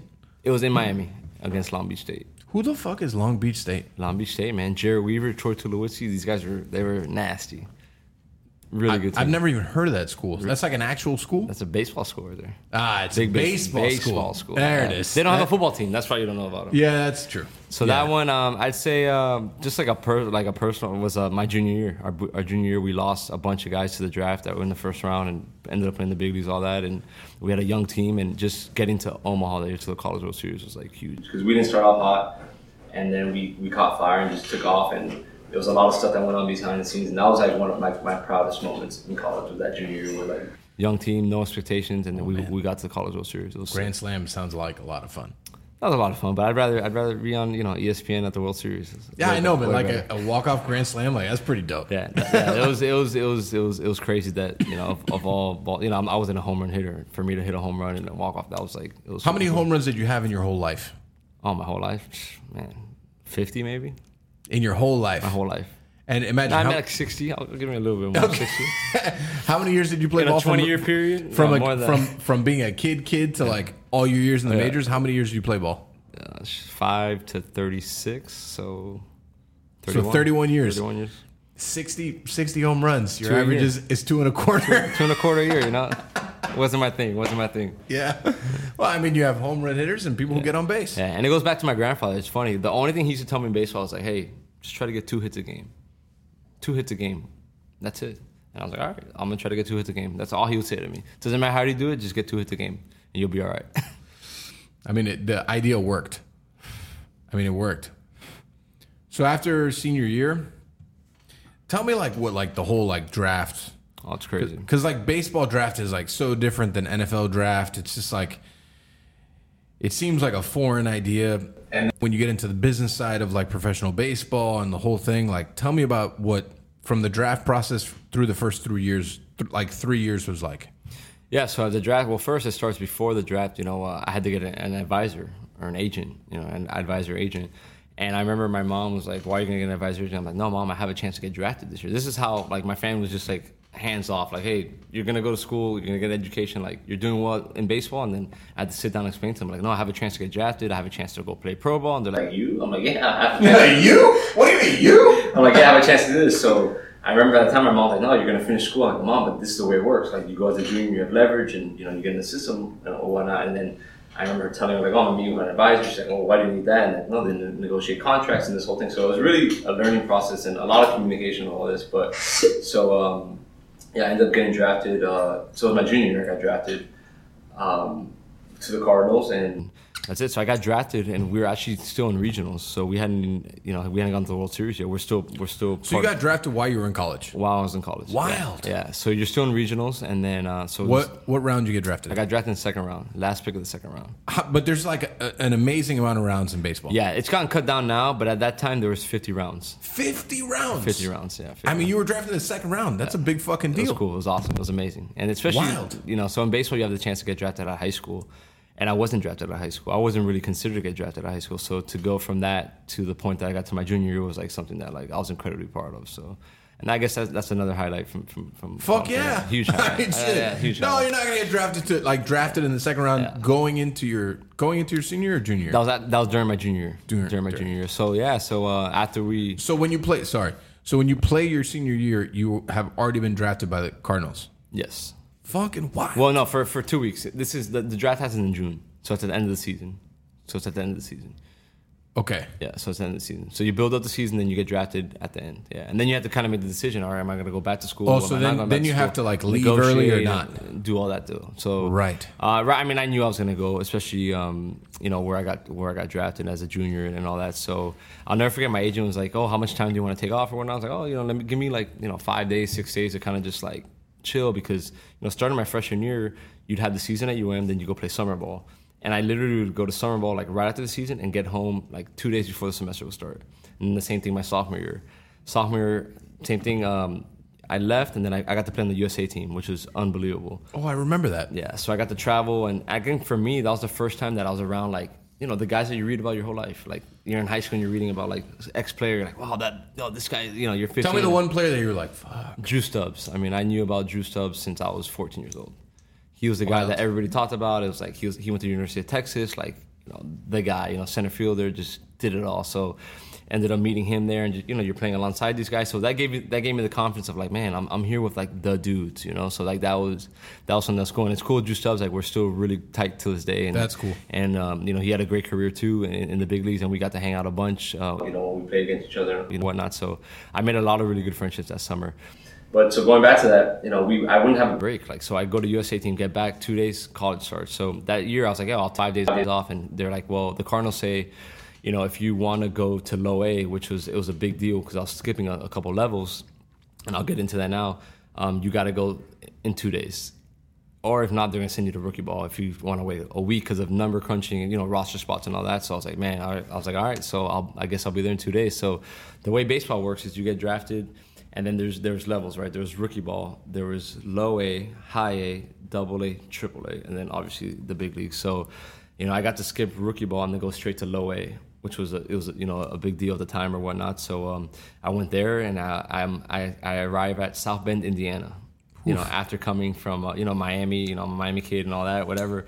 And uh, we get there, and you know the minor leagues isn't fun. You know, you're staying at you know not so nice hotels, and there's not a you know food available after the games. And, and that times we didn't have Uber Eats or DoorDash or anything like that. So Wow, we sound like relics. But go on. you know, or like I Ubers, you know, like oh, I want to go eat somewhere. I don't have a car. I'm gonna Uber here. You know, like there, that didn't exist. So like we literally like get after a game and like find out, all right, there's a Waffle House two miles down. you Oh, know, Waffle Take House, this the street, best. take a corner. You know, take a turn. Oh, it was awesome. It was awesome at 21. Yeah, awesome. now now I, I still at 37. I love Waffle House. Yeah. Waffle House is like my favorite.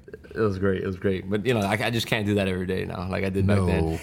no. So um, so that's it. So I go to we go. We're in we're in um, South Bend, Indiana. And I'm, I'm in pro ball. You know, I'm in pro ball, just thrown into the fire. And then, you know, a lot comes with you know coming from Miami. You know, you're a second round draft pick, so you know everything is published with us as, as far as how much money you get and all that. So you know, you walk in the clubhouse and guys know exactly what you signed for. They know just everything about you on, on that standpoint. So there's you know always that pressure of like, oh, you know, this is a guy that you know they gave a bonus to, or you know, he went to UM or whatnot. So you know, I go to a brand new team, and, and um, yeah, it was uh, interesting to say to say the least. What was the most interesting about it?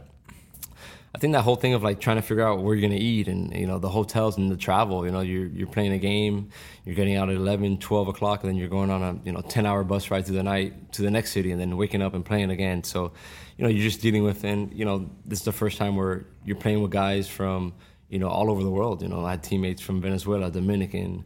Um, you know, you got you got you're playing against guys, you know, that they're telling you a city, and I'm like, man, I've never heard of that city before, and you're getting to learn their culture. So that was really when I like started, you know, really, you know, I'll, I'll get to know guys. You know, hey, where you from? You know, what are your culture? What's your culture like? What, uh, you know, how do you do things back home? And I, I just loved learning about like what different guys did and stuff like that. In the lower levels of ball, did you get like some hate because You know, you're drafted in the second round, whatever, whatever. Did you get like people who hated on you because of that? For sure, for sure. Yeah. They, they called us the, the bonus babies. Oh Yeah, yeah. And then for and then at that time, you know, I skipped levels. So they're like, oh, this guy signed the second round, then he's skipping levels. Like, oh, you know, who, you know, who's this guy? Type of thing. And you know, you had guys like anything. Guys had been working for a long time to get to that point. Um, that maybe took them two, three years after they signed to get to that point. And here I am. I just signed and I'm freshly going to low So you know, you kind of always felt that pressure. Then my my next year, especially where I went from low A signing to my first full season going straight to double A. So you know, double A, triple A, and you're there in the big league. So you know, usually you'd go to low A the first year. So I'm in double A now, and you know, there's guys that are I'm 21. There's guys that are 26, 27, 28 at the time, Right. and, and they're just like, you know, look at this kid here, just you know, oh, everything's good. So What What was the pressure like at that time? Like for you personally? no pressure. I've never put pressure on myself. You know, to this day, just God bless you. Yeah, yeah just like, Jesus Christ! like at that point, like the pressure was just like I, I think the way I alleviated pressure was by by going to work. You know, work ethic, just like putting my head down. You know, not worrying about like all these results that can happen, but just like worried about like if I dominate today and I dominate the next day, and I just keep my head down. Like you said, opportunities are going to come, and if you're ready for them, then you'll take advantage of them. So I really just that's all I've ever always focused on was like you know just take care of this, take care of this, and and just maximizing everything. Like truly like knowing like all right, I put everything into it, and if it doesn't work out, it doesn't work out, and it wasn't because I didn't cover my bases with that stuff. So. you know that's a skill, right? Like to to not feel pressure that it cripple you. Like a lot of people like cripple to the pressure. Yeah, yeah, for sure. You know, so that's you should be proud of yourself for that because it's like I've talked to so many people that like the the moment is too big for them. Mm-hmm. Even like when the moment isn't big, but it's like supposed to lead you to the next thing. You know, it could be a lot for a lot of yeah, people. yeah. So from this point, the next point was double A, Yeah, double A. and how was double A? So double A, you know, adversity. You know, so I um, I slid into the base. It's funny, coincidentally, I, I slid feet first, caught my arm, and uh, ripped out my labrum. So you know everything's going good and, and all that. And I didn't start off that season so hot. I mean, I wasn't hitting the first you know month of the season or whatnot. It was my first time playing in cold weather. I had no idea that you know they said the Texas League. I'm like, oh, we're going to Texas League. It's gonna be great. And we showed up. It's, it's snowing the first day, and I was like, well, what's going on here? So you know, just a, a lot of different changes. And, and playing baseball in the cold isn't isn't a lot of fun. And that was really my first time doing it because you know I was so spoiled being down here in Miami playing at UM. So do that, and then having to deal with injury. You know, that was my first time I, I really got hurt, where I had to rehab and just kind of like you know, get back on the grind of like, all right, I just got to get myself healthy. So um, I went back down to Florida. They sent me down to Jupiter to the, to the camp there and got my shoulder better. And then when my shoulder got better, my left shoulder shut down on me. So then that was just kind of one of those years where like mentally I was like, all right, you know, I can, you know, go here, I can go there, but I just, you know, just had to really bear down and, and, and you know, work hard. And that was my first really adversity in pro ball with my injury and all that stuff. So that was a, that was a year where like, I, I thank God for that a lot because, you know, if I wouldn't have gotten hurt, I was on the trajectory to really just get called up almost in two years if I would have just done my thing. And then, you know, that kind of knocked me back and, and kept me in the minor leagues a little bit longer than, you know, I would have wanted to, but it was the best thing for me where I was able to really just, you know, sharpen all my skills and, and be ready for the opportunity to get called up. When did you get called up? I got called up four years after that in 2010, April 26th. So I was in AAA. We were playing in Oklahoma City against the Rangers. And I'll never forget my manager. Uh, How old were you at that point? I was 25 years old. 25. 25 years old. Yeah, I had just turned 25 in March, so it was April, and I get the call from my manager, and he's like, you know, he's like, hey, you, you know, you're going up to the big leagues, which I was like, holy cow, like this is crazy. So um, I'll never forget calling my mom and just like crying, just like like we did it, like I'm I'm going up to the big leagues, like this is crazy, you know, calling all the all the all the boys, and just it was just a, one of those moments that like you know I you know you work so hard for and just like I said, like I'm, I'm a very simple person. So just for me, just to say I played in the big leagues one day, it was like it was like all right, I would never have dreamt this. So to get that call from me was like it was one of the most special days, you know. Is there like a phone call from that day that you remember the most? I'm calling my mom, calling my mom and my grandparents for sure. What was their response? I mean, just you know, so happy and just you know, like you know, like we did this, like you know, all the sacrifice that they made taking me to this park and waking up in the morning. You know, I used to wake up my mom before school at Columbus and like, hey, you know, it wasn't like she put the alarm and got me up. Like I was the one putting the alarm and like, hey, mom, I gotta go work out. Let's go do this. You know, and she was great about everything, making sure I, you know I got to wherever I needed to get to. So, you know, just really reflecting on all the sacrifice and the people that helped me get to that point. That was that was really what that day was about for sure. So from that point, like, how does that work when they call you up? Like, what's next? All right, so called me up, get on a plane, uh, show up. So I showed up in the third inning. So of the- like they send a plane for you, you just get on no, a no, plane. no, I'm like, on a what commercial happens plane, here? commercial plane, commercial plane. Okay. Yeah, get your stuff, get your luggage, go to get your first flight out. And uh, I, I remember I landed. I think the game was at seven. I probably landed like at seven thirty or something like that in St. Louis. So I got to the game in the third inning, and you know you have Tony La Russa, legendary manager, you know Albert Pujols, Yadier Molina, like all these guys. I mean, they're guys. They're, Yeah, they're- Hall of they're- Famers. they're big guys. They're big guys. These Big are Hall of guys. Famers, and like here I come in here just like wow, like I really like I'm here and it's it's shocking. You know, there's 45,000 people in the stadium. Everyone's wearing all red. It's St. Louis, like the you know one of the biggest baseball town, towns there are. And I just remember just like going, wow, this is this is crazy. Like, I can't believe I'm here. Like literally like pinch yourself moment. Like, it was unreal. And also like at that time, like the Cardinals were, you know, they have such a rich tradition and like Guys would get called up and you kind of get like a weird number, like a 60 or like 63, like w- non-traditional baseball numbers because they had so many guys and so many guys retired that all the numbers are taken. And I'll never forget, I showed up and I'm wearing number 15, which is like I was like, wow, this is crazy. Like 15 is my birthday number. A number I had worn in the past, and I was like, wow. And like I grew up loving Jim Edmonds, who wore 15, and he wore 15 for the Cardinals. So I was like, you know, I show up and I see 15. I'm like, man, this this couldn't be any sweeter than, than having this number. being here and this whole moment, I was like, it was super. So when you get there in the third inning, you have to like suit up. And, Yeah, suit up, get ready to go. Just suited up, got ready to go, and um, I think I went down to the batting cage and maybe took some swings just to get loose, just in case they needed me or whatnot, because I was I was gonna be available to pinch hit. And uh, I'll never forget. There was a situation where the pitcher's spot was gonna come up, and they told us they're like, no, we're not gonna pinch hit right now. So I'm like, I'm chilling, hanging out, and then all of a sudden, three seconds later, they're like, oh no, actually you are hitting right now, and I'm like, whoa, okay, here we go. Grab my stuff, and and uh, there's my first major league at bat Wow. Yeah. That same day. that same day, right there, thrown in the fire. Tell me what that was like. Oh man, that's like crazy. I'll never forget Tim Hudson's pitching, you know, all star pitcher, one Cy Young's just unbelievable pitcher, and you know just going out there, they call out your name and you know standing ovation, the crowd's going, you know, they really respect their players there, and, and like you know, just standing ovation for like my first moment in the big leagues, and you know going out there and you know quick, you know one, two, three strikeouts, back to the dugout.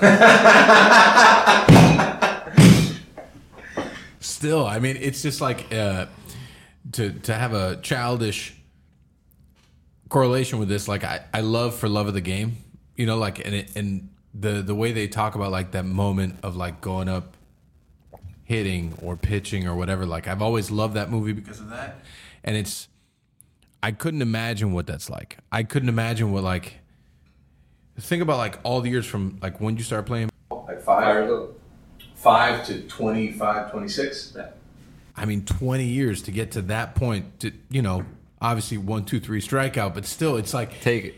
it's like, it's that whole fucking thing, man. Like 20 years of life, 20 years of work led you to that point to get there. That is like such an achievement. It's such a fucking like, fuck, huge. yeah, it was crazy. It I can't crazy. even like imagine what like, you know, I guess I can kind of imagine what it feels like. You got it. A You got different it. world, you got but it. it like you got in a it- different world, but you got it. but it's like it's fuck man it's like it it um When you look out to the world, be like, man, I did this shit for a reason. It's it's such a it is it's got to be such like a fulfilling moment. yeah, for sure. So what was the next day like? Oh man, the next day is just uh, you know answering texts. Just from Mario. just, just, just, just from Mario. Like, where can I come out? When am I going? Where, what's next? This and that. And uh, no, the biggest, I guess, It is nerve wracking, and this is when it was nerve wracking. Was you know, you just don't know what's going to happen, right? There's number crunches. You can get sent out anytime. You know, this is, you know, it's not like the NBA or NFL where, you know, if you're, you make the roster and you're there, you, you know, you're going to be all right. Where, you know somebody's hurt, they come back, then they send you back down to the minor leagues. So, you know, just living that day to day of like you don't know when you're gonna get sent out, and then when, when did that flip for you that flip for me, I guess once I got an, a real opportunity, I think so that year I got I got I was up for like a month, doing well. Then I got sent out because you know at that time you should be playing developing, right? I'm, I'm a young player. so we had got, we had just traded for a veteran player, so I got sent out. Which this is a funny story. who was the veteran player Randy Wynn, a guy that I always watched and looked up to. I, I, I loved Randy Wynn, like super simple player. He was awesome, had a great career. So I remember getting to the field early that day. I wasn't starting, and you know when, when I wasn't starting, I had you know you had to do double the work to stay ready. So I get to the field early. I forgot who was in town. I think we had like a four o'clock game, so I was like, oh, I, had, I was gonna get dinner with a buddy on another team after the game or whatnot. So I'm at the clubhouse. I walk in, I see Randy Wynn sitting there, and I'm like, man, this is cool. We got Randy Wynn because you know when they make these moves, a lot of times they aren't announced until the next day or until like game time. So I walk in and I see Tony. Can we Russo- cheers? I just Oh want my to cheers. bad, my bad. Cheers, my man. Cheers. So I see Randy Wynn, and then I see Tony Ru- La Russa walk in, and like, he's all excited. You know, he's got his veteran guy, Randy Wynn, and like he looks over and he sees me. He wasn't expecting to see me at that time in the field. He looked over and he's just like, "Whoa!" And he kind of like said hi to Randy Wynn real quick, and he like he gave me this one right here. You know, the and I'm like, "Oh no, that's not good. I've seen that one before. That means you know, come to the office. This is gonna be a tough conversation." And he told me straight up, he goes, Look, you're doing a great job right now, but you know, we got a veteran player and you know, you're gonna go down to minor leagues and, and just get at bats and continue to do better. You know, it was, it was a great conversation, but at the same time, I'm like, man, like this is the big leagues. Like, you know, this is uh, like now I'm getting sent back down. Like, You're also getting sent back down by Tony La Russa. yeah. Like it's just crazy. like I mean he's a fucking legend. Walking legend. Legend. Legend. Even at that point, he was a walking legend. Legend. You know, like how do you? I mean, what do you say to like? Okay. Yes, sir. Yes, sir. yes, sir. Inside you're boiling, you're like, yes, sir. And then I'll never forget too, because you know, like I said, like you don't know when you're gonna get sent out or not sent out. So the first, you know, two weeks I'm living in a hotel. Because I don't, I I can't get at least an apartment because then you get sent out. But then once I had, you know, got a good groove and things are going well, I was like, all right, cool, I'm gonna get an apartment. I, I'll never forget, I had got an apartment, had it all ready to go, and then literally get sent out. I'm like, wow, this is not it. So like, go behind the scenes, pack up the whole place, pack up my car, and then that day I drove straight to Memphis, which is where our AAA team was. And I remember that was on a Saturday. I drove straight to Memphis. That Sunday, they got me a flight out, and, and the way AAA works is you're you're flying in AAA, but it's almost better to drive. So you you know your first flight's at that 6 a.m. flight. You land in Dallas at 8:30, and then from Dallas you connect to Albuquerque. You land at Albuquerque at one o'clock, and then you know game's at seven. So I'm thinking, all right, I just got sent out, you know, on Saturday. Sunday I'm gonna you know fly in, chill for a day, and then like I'll play Monday. I, I land, I text my buddy. He's like, "Hey, you're in the lineup playing right field, leading off." And I'm like, "Are you kidding me right now?" I'm like, "What's the rush here?" So literally, showed up to the ballpark. I'm in the game already, and like, you know, you got to control emotions, right? You just you know, you're living the life, you're living your dream, you're you're in the big leagues, and then next second you're back in AAA, and you're like, "Wow, Talk about a gut check. this is a little different." Fuck. Very, very, very humbling game. Very, very humbling game. So uh, that was it. So then I was down for a month, got back, called back up, and then once I did well that year, I finished off well. I told myself, all right, I got a chance to really stick in this league. Like, you know, I got, you know, I said best case scenario, I'm an everyday player, and it's amazing. But worst case scenario, I know I can be that fourth outfielder that comes off the bench and has a role, and will embrace that role and do whatever it takes. So I that's mean, just to, to to make it to the majors and to be able to say you're an everyday player is still a lot. for Right? Like I mean, Major League Baseball is this like incredible world. First of all, of business. Second of all, of like worldwide talent. I mean, every third world country plays baseball. Every single one. So the fact that you can say that you're going to be an everyday player in Major League Baseball is like fucking wild at that point. And then what the rest of your career kind of like led to I mean, it's it's fucking crazy, man. It's crazy. So then, at that point, you know, you finish off the year well. The year after, you're what, 27? 26. 26. Yeah, I was 25 there, 26.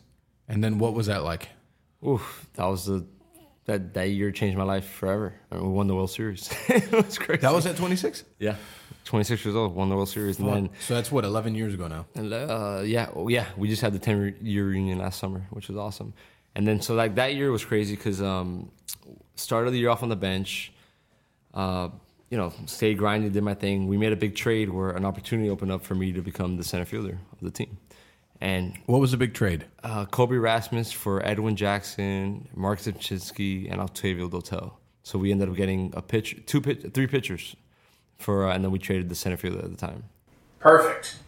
Love that. Love that for us. It worked out well, and, and it's weird when stuff like that happens because like you you truly are like brothers with these guys. You know, these are even though you play the same position or whatever. the case, Like, like he was a good friend of mine. You know, like we we hung out, like our wives hung out. Like it was like you know we we were good friends, and that happens, and it's weird. We're like it's like yeah, he's leaving. I get an opportunity, but like at the same time, it's like man, we're, we're boys, we're homies. You know, so it's it's a very weird dynamic when when kind of these things go happen, and then like I said, you know, the rest is history. We win the World Series and. It was crazy. I was 26 years old, and you know you have Albert Pujols and Lance Berkman, Rafael Furcal, guys that we grew up, you know, playing MVP the show with and stuff, and I'm like, I'm sitting here like winning a World Series with, with Lance Berkman. It's his first one, and Rafael Furcal, that's his first one, and I'm 26, and I'm like sitting here like, wow, this is crazy, Albert Pujols. What was that like? unreal, unreal. He seems like a very like big personality. Oh man, it was like the and like we talk about work ethic. This guy like he did not waste. a second in his day, and I, I got to see that from an early age, and then like It just reaffirmed of like stuff that I was doing, and I took more out of it, and it was more inspired. Where like I was like that guy that was like literally like he'd walk and I'm like following him around, like watching him just do things, and like you know he'd go there and I'm like all right, I'm gonna go. He's in the cage, or I'm gonna go sit in the corner of the cage and I'm just gonna watch. Or he's going to the weight room, I'm gonna like even if I have to work out, I'm like oh I'm gonna go in there and like pretend I'm working out so I can see him and see what he's doing because I mean. Guy was the best player in the game of baseball, and I got to share a clubhouse with him and, and watch him every day. It was unreal. unreal. What was that year like winning a World Series? Like obviously, I mean, baseball's what 162. Man, so many games. Fucking a. So 162. many games. 162 games. What was your record at the end of the regular oh, season? Oh, I don't. I can't even. It's bad. I can't even tell you that one. producer. Record. Sorry, what's, what's the question? Listen, there's a lot. There's things. What was the what scenes. was their their record at the end of the regular season when they won the World Series? Got it. I When will- Jon Jay was 26 years old. the research department will chime back in a little bit. What I do it. know is we were 11 and a half games out of a playoff spot. I think August, the middle of August. It's a good it's a good month, August. But go on. So September, you know, 30 games. Like we had like, if you look at probabilities and you know analytics, it was like five percent chance to to make a playoff, and we ended up sneaking into the wild card game and just caught fire and won the World Series. So that's one of those things where like we just came out of nowhere, and I'll never forget. We had a huge team meeting. and Chris Carpenter spoke up and was like, "Look, we prepared for the uh, season. The research department's internet is not working. So Great. we're killing it. Well, you know, Shout out to Ariete Hospitality. Oh, that's awesome. So Chris Carpenter, gets us together and is like, look, guys, we're too talented. We've worked way too hard all year. Like, there's a month left. Let's just put our heads down and just go out there and do what we know we're capable of doing, and like change our season right there. Like got us going. Like like everyone was motivated and just said we're gonna play ball and, and we snuck into the playoffs the last day of the season, which was crazy. The last day of the Last day season. of the season snuck into the playoffs. What a like that's like a true Cinderella story. crazy! My whole life's a Cinderella story. Yeah, I mean, you know, I, like I, I I'll always refer back to that that moment when Webb was like, If I just had more Jon Jays, we would win more state championships. So like the Cinderella story is more like in the evolution, but the work ethic was always there to be like where you ended up. You know, like I mean that and that's the goal, right? Like that that's the thing. It's like if you have the the work ethic to get there, no matter what you do, more often than not, you'll you'll be all right. For You know, like that that'll be all right. So get into the playoffs. Who'd you play in the first round? So we played the Philadelphia Phillies, and I mean they had a star-studded team. I think they won hundred something games that year. It was like it was ridiculous. So um, they had, I mean, Ryan Har- Howard and like Raul Ibanez, which was super cool to play against. him, somebody that I grew up you know, watching here, a Miami legend. Right. Uh, and that was a famous. It was game Five, it was Roy Halladay against Chris Carpenter, one nothing game, and uh, we won. on It was a leadoff triple by Rafael Furcal. Skip Schumaker, current manager of the Marlins, hits a double, a one nothing game. That's what we won. And that happened in the first inning. That happened in the first inning. First inning. Woof. First inning. Second round. played the Milwaukee Brewers. So we won that one in six. We went back and forth a little bit, but then we kind of, you know, we knew we were gonna, you know, get that one. It got kind of out of hand at the end, and we won that one. And then the World Series, we played against the Texas Rangers, which was like the infamous Game Six. We were down to our last strike, our last out, and uh, David Freese came up clutch with a huge triple, tied up the game. and then ended up hitting a huge walk off homer that game, and then we won Game Seven, which was was crazy. just to uh, internet's back up. So the uh, St. Louis Cardinals record in 2011 was 90 and 72. 90 and 72. There you go. Yeah. 90 and 70. And you snuck in on the last day of the regular season. Last day, wild card team. When, when did you end up on Sports Illustrated? It was during the World Series. I, you know, I have to say that I probably still have that somewhere in my house. Love it. I'm. I can almost guarantee I have it somewhere in my house. I'm a fucking hoarder of old things for sure. I'm guilty. I'm guilty. And I'm pretty sure I still have that in my house somewhere. We gotta find that. Your Sports Illustrated and Pat Sports Illustrated, I'm pretty sure I still have. I like that. I like that. I, I mean, like, when was that? World Series when? 2011. Yeah, but which game? Um, that one, that one. That one was from game four, I believe, in Texas. Yeah, I'm sliding, Yes, sliding that home. That's it. Man, so fucking epic, man. that was that shit was like I'm looking at this, I'm like, this is like my friend from high school. Like, what the fuck? Like, this shit is nuts. This shit is crazy. And it, you end up winning the World Series. Tell me what that's like. Man, that was like, like I said, it changed my life forever. It's like, I mean, so many great players that played this game that are Hall of Famers didn't get a chance to play in the World Series, and here I am, second year. You're 26 years old, win the World Series, like which is the ultimate goal, the ultimate like everything, you know. So it's like, you know, it was just legendary. It was, it was stuff, and and then when you look at the roster, like I said, like Albert Pujols, Yadier Molina, I'm like, are you kidding me right now? Like these guys are like le- like real legends, like guys that like in 150 years people are gonna know who these guys are. They're not gonna know who I am. They're gonna know who these guys are. they may know who you Nah, are, it's man. cool. I got- they may hey, know who it's- you it's- are, bro. hey, it's all I- good. you know, like It's all good. It's all good. give yourself just like a uh, like a m- micro of credit. They may know who the these fuck guys you are. changed the game, like Bang. literally changed the game. Pan Con podcast lives forever. There we go, man. You know what's funny is like, uh, obviously because I have a, a friend that won a World Series and a friend that won a Super Bowl. Since we want to start, like I've been asked to do like weird talks and shit, and it's like in weird hours of the day, and people are wearing suits and button-up shirts and shit, and I usually show up pretty much like this. And when introduced me, they th- it's that one picture of like me winning a star, and like it's very like, and you know Everyone's kind of like half asleep and kind of like, how I always wake them up. I was like, you know, raise your hand if you know what like a Wor- World Series is. People raise their hand. Mm-hmm. Raise your hand if you know like what winning the Super Bowl means, and they raise their hand. And I'm like, cool. So I think maybe this is what that feels like. This feeling here, maybe it may feel like that because that's what it's like for my industry. For sure. And it's like, I don't know if that's what it feels like. I have no idea, but that's kind of like how I get people to understand, like that don't really understand food, but maybe they understand sports. Like, it's a big fucking deal. It's a huge deal. Huge it could, deal. It could change your life forever. It could be something that you've worked towards your entire life. And guys like you that, you know, weren't supposed to be a draft pick, ended up being a second round draft pick. Guys that like Pat was also a second round draft pick. Like things like that, like shit that just like you've been working your whole life life towards. and here you are. You've made this thing. So like when you won the chip, that first initial feeling, other than euphoria, what was like the first thing you thought about? Man, oh, I, I literally was like, this is gonna change my life forever.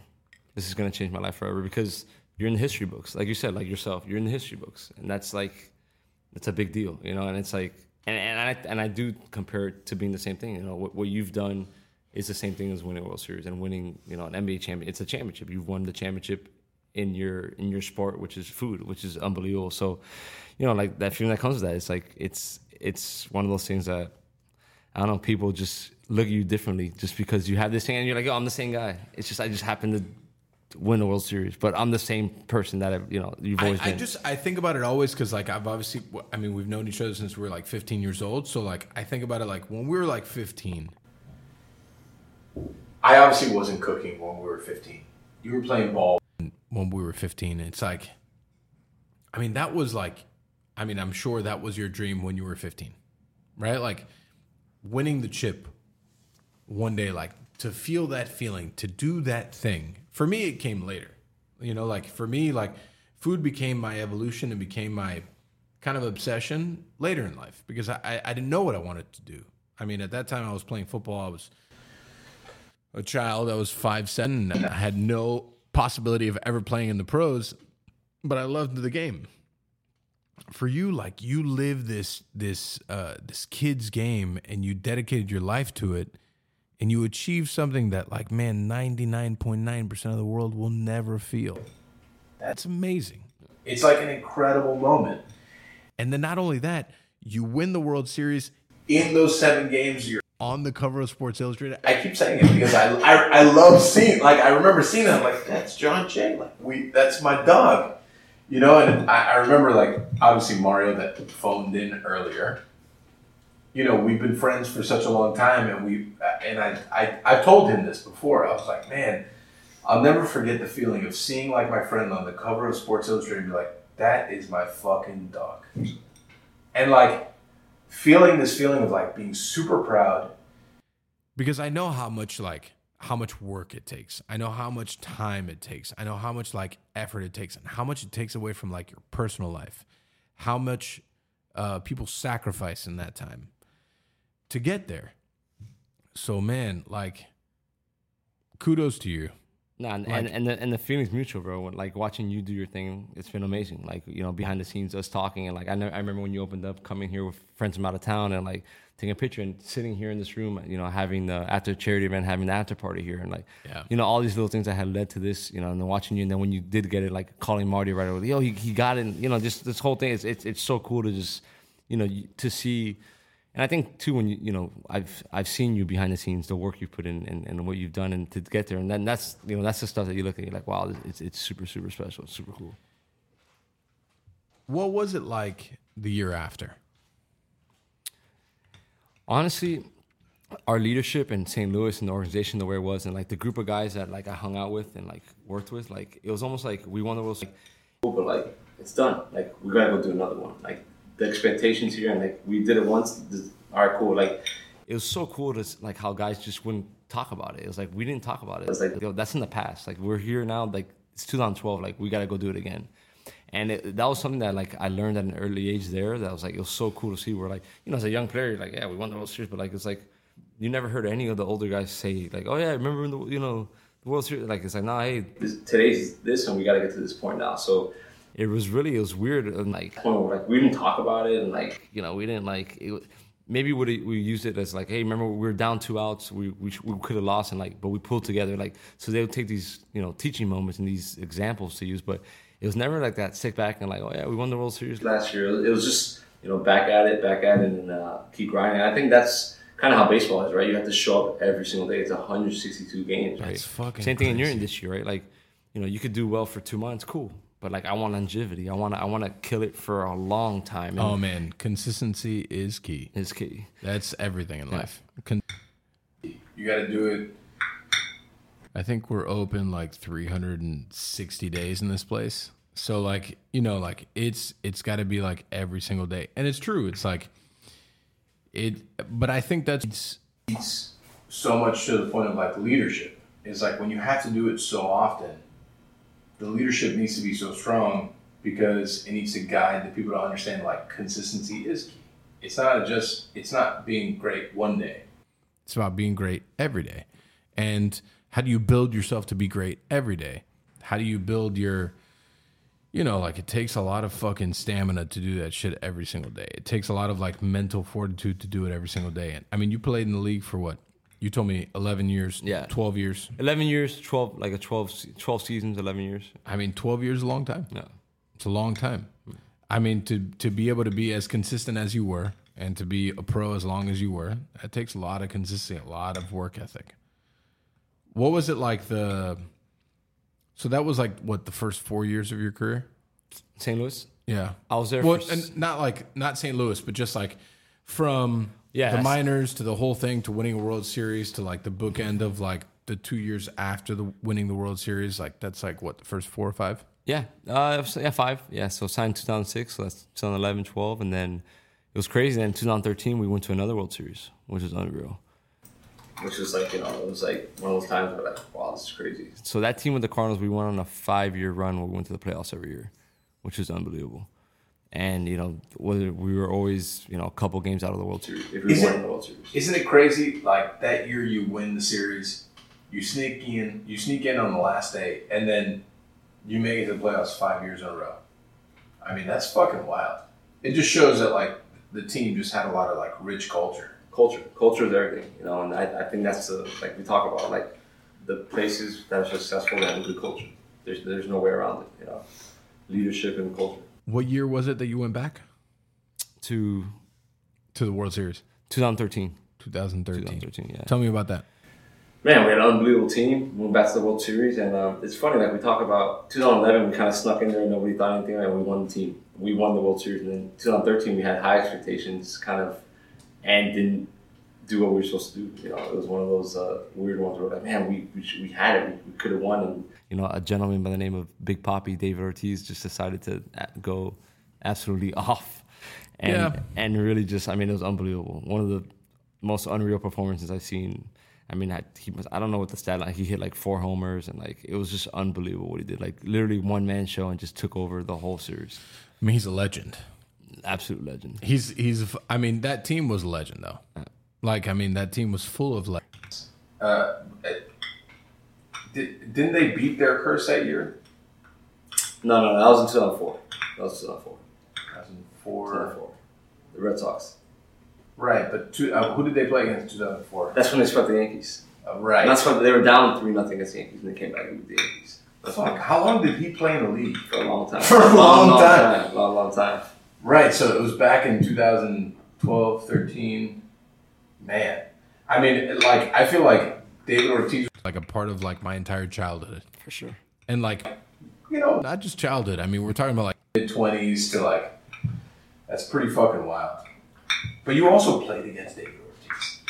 It's fucking wild, right? Like, you played against a guy like David Ortiz. I, I think that it's like, uh, not only like your career, like what you achieved, but like the people you played against and the people that you just like we're in the same kind of like universe with is like pretty impactful. Yeah.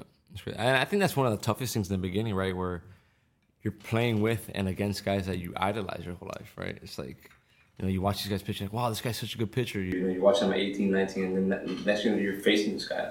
And you're thinking, like, man, I, I used to watch him do, you know, whatever it was. And you know, Big Poppy is like, I've, I've seen this guy play on TV since 2004, you know, when I like watching, and then you're standing out there in the field and you're like, you're, you're on first base and like, you're like, what's up, man? It's like, it's, it's Big Poppy. you're just hanging out. So, like, I think that's one of the like coolest, but but it's like you got to, you know, you learn to check yourself. Like, hey, I'm all on here. I'm, I'm trying to beat you right now. You're a legend, but, you know, here I am to, you know, I'm trying to get this, this win too. So. Everyone puts their pants on the same way. That's it. That's the same shit That's that I, it. like I've been saying that shit forever. Like every time we entertain like a like a big time chef or whatever, I'm like, you know, we all do this shit the same way. You know, we all wake up the same way, we put shoes on the same way. It's like, fuck it. You know, if like our food is our food and, you know, they're obviously legends at what they do, but I think we're pretty good at what we do too. That's it. Tail end of the career. What was it like? Yeah, so for me, um, you know, so I left St. Louis in 2015. I got traded to the San Diego Padres, and I think the craziest thing for me is uh, in 2016, the, uh, our twin daughters were born. They're six years old now, and um, you know, so we spent the first six years of my career in St. Louis, where you know, It was just myself and my wife, and then now we have twin daughters, right? So you know, in baseball, you know, luckily when I lived in Miami, spring training was in Jupiter, so I'll just drive up the, up the street, and then we moved to St. Louis after that.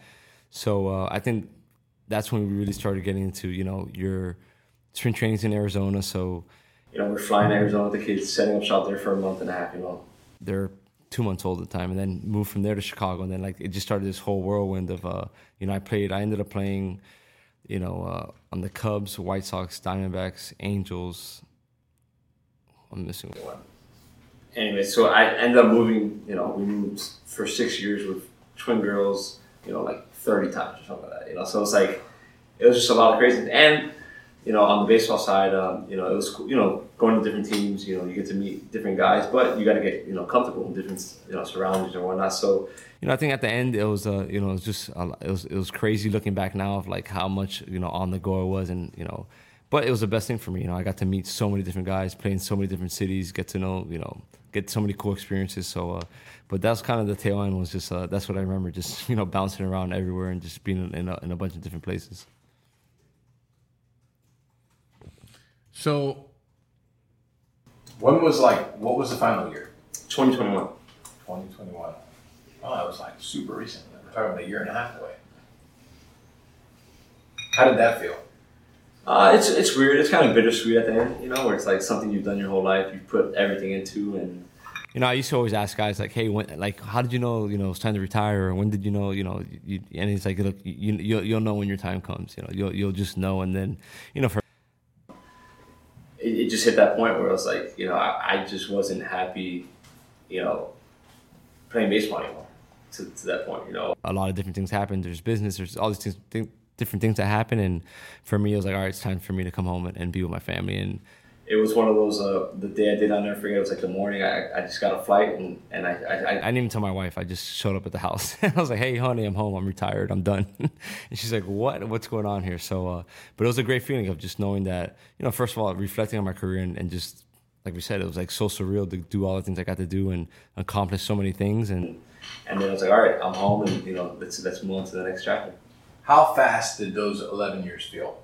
It feels like yesterday. But it's like it's crazy because like we talk about like you know winning a World Series, going back to a World Series, then getting traded through a couple teams, and then just saying like, okay, I'm done.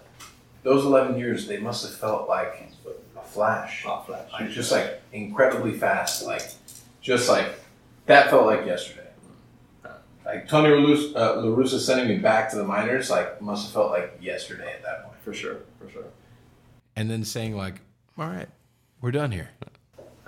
And then, and honestly, like, and the way I am, and just the way baseball is, like, you know, it's like you got to grind every single day. So, you know, when you're going through it, and that's what I kind of talked about with the World Series, like, you, you can't sit back and think about these things. Because you get punched in the mouth, and then next guy up, and next thing you know, you're like, wow, focus or thinking about this. So, you know, I really wouldn't think about things, and I, I really wouldn't talk about things. Like, you know, I'd have a good game or whatnot. Like, you know, it's human nature. You guys are gonna fire you up. Oh, you went three for four. You know, and I'm like, oh, cool, thanks. And like, tune it out, tune it out. So at the end of my career, I really got to reflect on all these things, and then you're like, wow, like this time just flew by because you have your head down so much. And you know, we talk about it's it's about the the you know the journey, it's not about the destination. Because right. you know, you get to that point, like you know, you get your star, and then you're like, all right, cool. Like I'm the same dude. Like it feels good, but like I want to keep doing more. Like what's the next thing? And so it's funny, like you said, like you win the World Series, and you get there, and like, all right, cool. Like no, I want to win another one. And the same. That was kind of like my whole career, where like I you wouldn't sit back and reflect and like really sit down and like for the last two years, and I still get real emotional thinking about things because you know little stories come up, or you remember little things, or like you know we sit down and like yeah, I remember you know like how much that means to you. Like man, that's cool because you know at that time like you can't sit down and really think about that. Like you don't think about like yeah, I wonder how many people saw you know I, I didn't think oh I wonder how many people saw the Sports Illustrated like who you know whatever. You're like no, I gotta keep it going. But I'm almost positive I still have it. I like. I, I gotta tell you, I'm like 99 percent positive I still have it. Like I'm I am a hoarder. So like I have a, a bunch of shit, and I, I will say you don't have to be a hoarder. That's a thing worth keeping. No, I know, but I, am just saying. Like I, I have like, dude. The other day I was finding like I found news articles. I, I actually just super off subject, but um, I was going through like a big purge day. I had to purge a bunch of things and I found, and I've said this story a couple times, I'm pretty sure, but like in the evolution of Ariete, when I was like in between jobs and I lived in the shack, I built Ariete's menu through post its, and I had this one wall that led to my kitchen that was just like 90 post its. And I found them all the other day. I found all the post its in this fucking envelope, just like crushed up I'm like, what the fuck? I was about to throw it away and I opened it. I'm like, holy shit. It's like all these fucking post-its from seven and a half years ago. And there's still two menu items on on those post-its that are still on our from menu. and I'm like, items. fuck. Huh?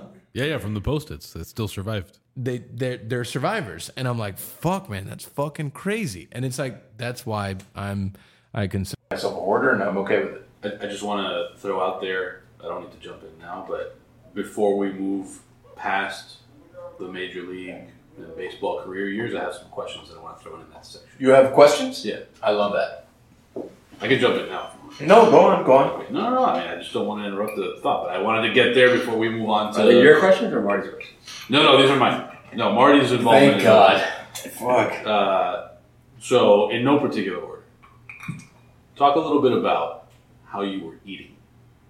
Like, not just in terms of nutrition as a professional athlete, but also like being so young and then you know coming into this world where like at like you said you won a World Series at 26 years old. So even like your off time, eating to celebrate has to look different, and like the, the stuff that you're doing, even outside of food, looks different from like a lot of the people sure. you went to high school with. For sure. So like Talk a little bit about that, about not just like what your routines are, and then those like sort of special moments. Maybe there was like a, a meal or a s- or a, a, a, a moment that you were like, oh shit, this is like, this is a a, a special like a, a like you said. I'm in like that. Like 99 percent of the people in the world are not doing this thing that I'm doing. Yeah. Yeah. So I mean, one of the perks of playing in the big leagues is you know you get access to you know Yeah. a lot of things that you know I wasn't really used to you know as, as a young kid or whatnot. But um, you know, landing in the city, and you know, I remember in Chicago, there's a, a general manager that was from St. Louis. so you know every time we landed there, you know they hit us up and just be like, hey, come through or whatnot. And you know you're sitting at dinner and, and you're getting you know the seafood towers and you know all these different things that are that are coming out, and, and it's just surreal. You know, like you know having my friends you know in town, and I'll never forget we um we were in St. Louis, and you know we'd go to a restaurant, and you know the chef would come out, or, or you know the GM would come and greet us, and. And I remember my buddy was like, "Hey, do we only go to restaurants where we know the chef and we know the owner?" I'm like, "Dude, I don't know what's going on. I'm like, this is all new. to Yeah. me. Like, I'm, I'm kind of we're along for the ride. we're just along for the ride, and it's unbelievable. I'm like, we'll take it, but like you know, we're gonna go, we're gonna hit with stride. But you know, so those are some of the things that are like, you know, we got to do that. I was like, man, this is pretty cool. And then you know, win the World Series. You know, like, you know, people know you. You know, you're you're visible. And in St. Louis, which is like a, a baseball St. town. Louis is a baseball town. Like everybody eats, sleeps baseball. That's what I went to school in Mizzou, so I went cool, with cool. a lot of St. Louis people, and even Mizzou, two and a half or so hours away. When I was there, like any time the that the Cardinals were in the playoffs, my whole apartment complex was going fucking bananas. Oh, bananas for sure. Yeah, St. Louis is. I mean, I remember my buddies that come to the game and they're like, "Man, everybody wears red here. Like everyone's wearing a St. Louis Cardinals hat. Like I've never seen that before." And like, so it was cool, and, and it was always awesome to like get to hear their perspective on things because like, Like, you know, we started getting to do things, you know, instead of going to Outback, now we're at, you know, like Mastro's and like, you know, like we're, we're doing things where like, it was like, it was, you know, we're going to all these cities and like, you know, we're hanging out at places and I'm like, man, this is crazy. Like, you know, Did you have a favorite city to like be in with some downtime? Uh, the, the big cities. But Nah. of the big ones. No, I loved uh, honestly. Um, Chicago was unbelievable. Yeah. You know, we got to play a lot of day games there, so we got to explore and go to dinner after. We go to dinner and like you know go to dinner and hang out a little bit. It was it was awesome. Chicago was my spot, and LA was always the trip that you know I always looked forward to too. So I don't want to take. I'm, I'm going to move on to another question. I'm going to hard shift here. All right. So two related questions. Number one, you played for the swing of the Quad Cities. that was your pro debut, right? During a short window, 04 to 07, where they were not the Quad City River Bandits. Would you rather have been a River Bandit than whatever a swing of the Quad Cities is? I would have definitely rather been a River Bandit. The Quad City uniforms were horrible. It was like a saxophone versus a raccoon. You could have you could have had a raccoon. It was like a burnt orange saxophone with like baby blue and like the uniforms in the I want that it one bad. signed. It was bad. I want that one signed. The saxophone, the baby Yeah, blue I want the saxophone. It was baby bad. blue It was bad. saxophone It was bad. It was signed. bad. It was really bad. Can, can okay, so we'll we'll I'm gonna track down some Some uh, Yeah, the let's try swing of the Quad Cities jerseys, and we'll we'll figure out. We'll do like a little charity auction. related question.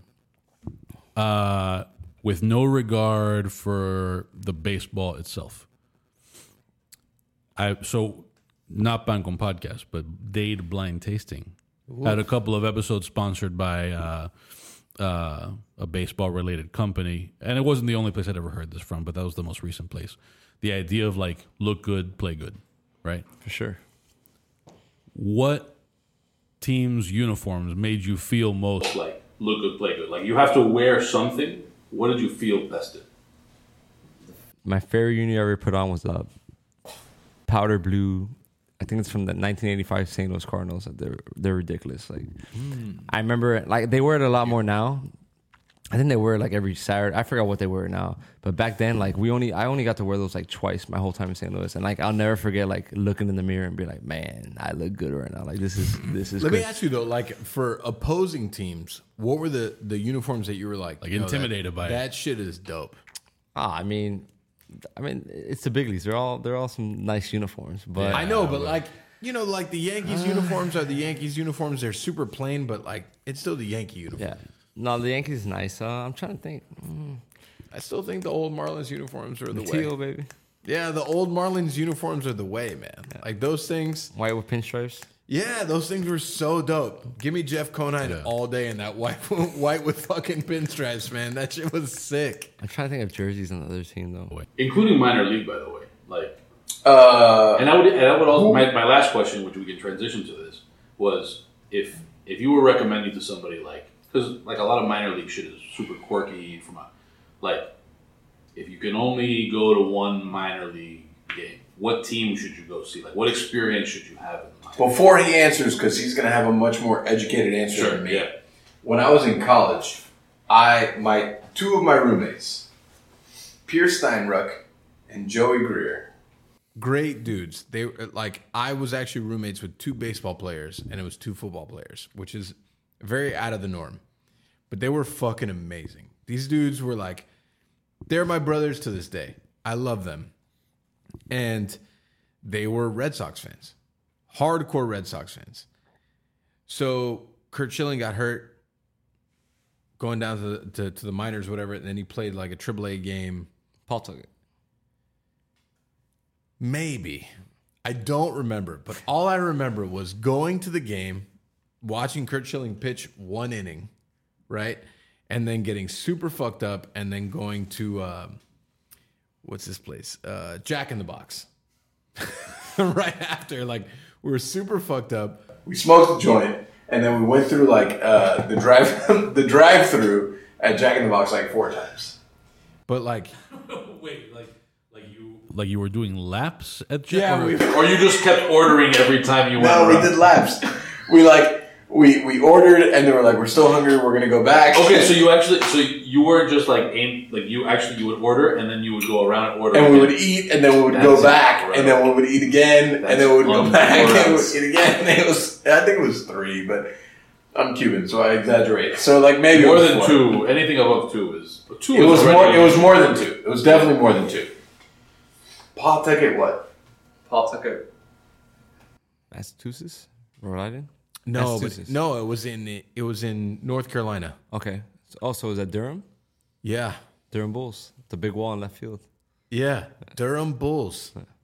Yeah, I mean it was like an hour and a half ride for us. So like we were in Danville, Virginia. So that checks out. There's a team in Danville, Virginia. Um, No, The not Braves? not a minor league team. the. Braves have something there now, I think. Maybe now, Yeah, no. not when I was there. All right. There's absolutely nothing in. Danville, Virginia. Like absolutely fucking nothing there. It's a fucking wasteland. Alcohol sales stopped at ten. There. no, no. I mean, they those went on. Yeah, I mean, it was. Uh, that place was interesting. I played in Uh, State, State referring Virginia. I- I don't know what an Otterbot is, but this is the Danville Otterbots. No, but that, that wasn't there when I was there. That was not there when I was there. The research department is trying to find out the history of the Otterbots. Anyways, so you retire from the game. I'm sure that's like there's a lot of emotions with that. You retire, like you've left this game that you've known since you were a child. What was that feeling like? The- the idea of like what's next. Yeah, it, it's scary, you know. Um, but I think I started preparing for that before you know I retired. So I kind of always uh, will kind of think of like things I want to do or whatnot. But I was always into like marketing and like meeting people, and so you know, just like a typical road trip, especially later in my career, right? Where let's say I'm in LA and I knew I wasn't playing that day. I could, you know, wake up in the morning, get breakfast. and then I go like you know go see some of some of the guys I knew. Um, you know, big guy for me is uh, a dude named D Murphy that's built a bunch of companies and done just a bunch of stuff in, in, in the business world, entrepreneur. So I go sit in his office for a couple of hours and just like you know listen to meetings and just kind of hang out with them and stuff like that. So you know, I was always trying to like expose myself to things or whatnot.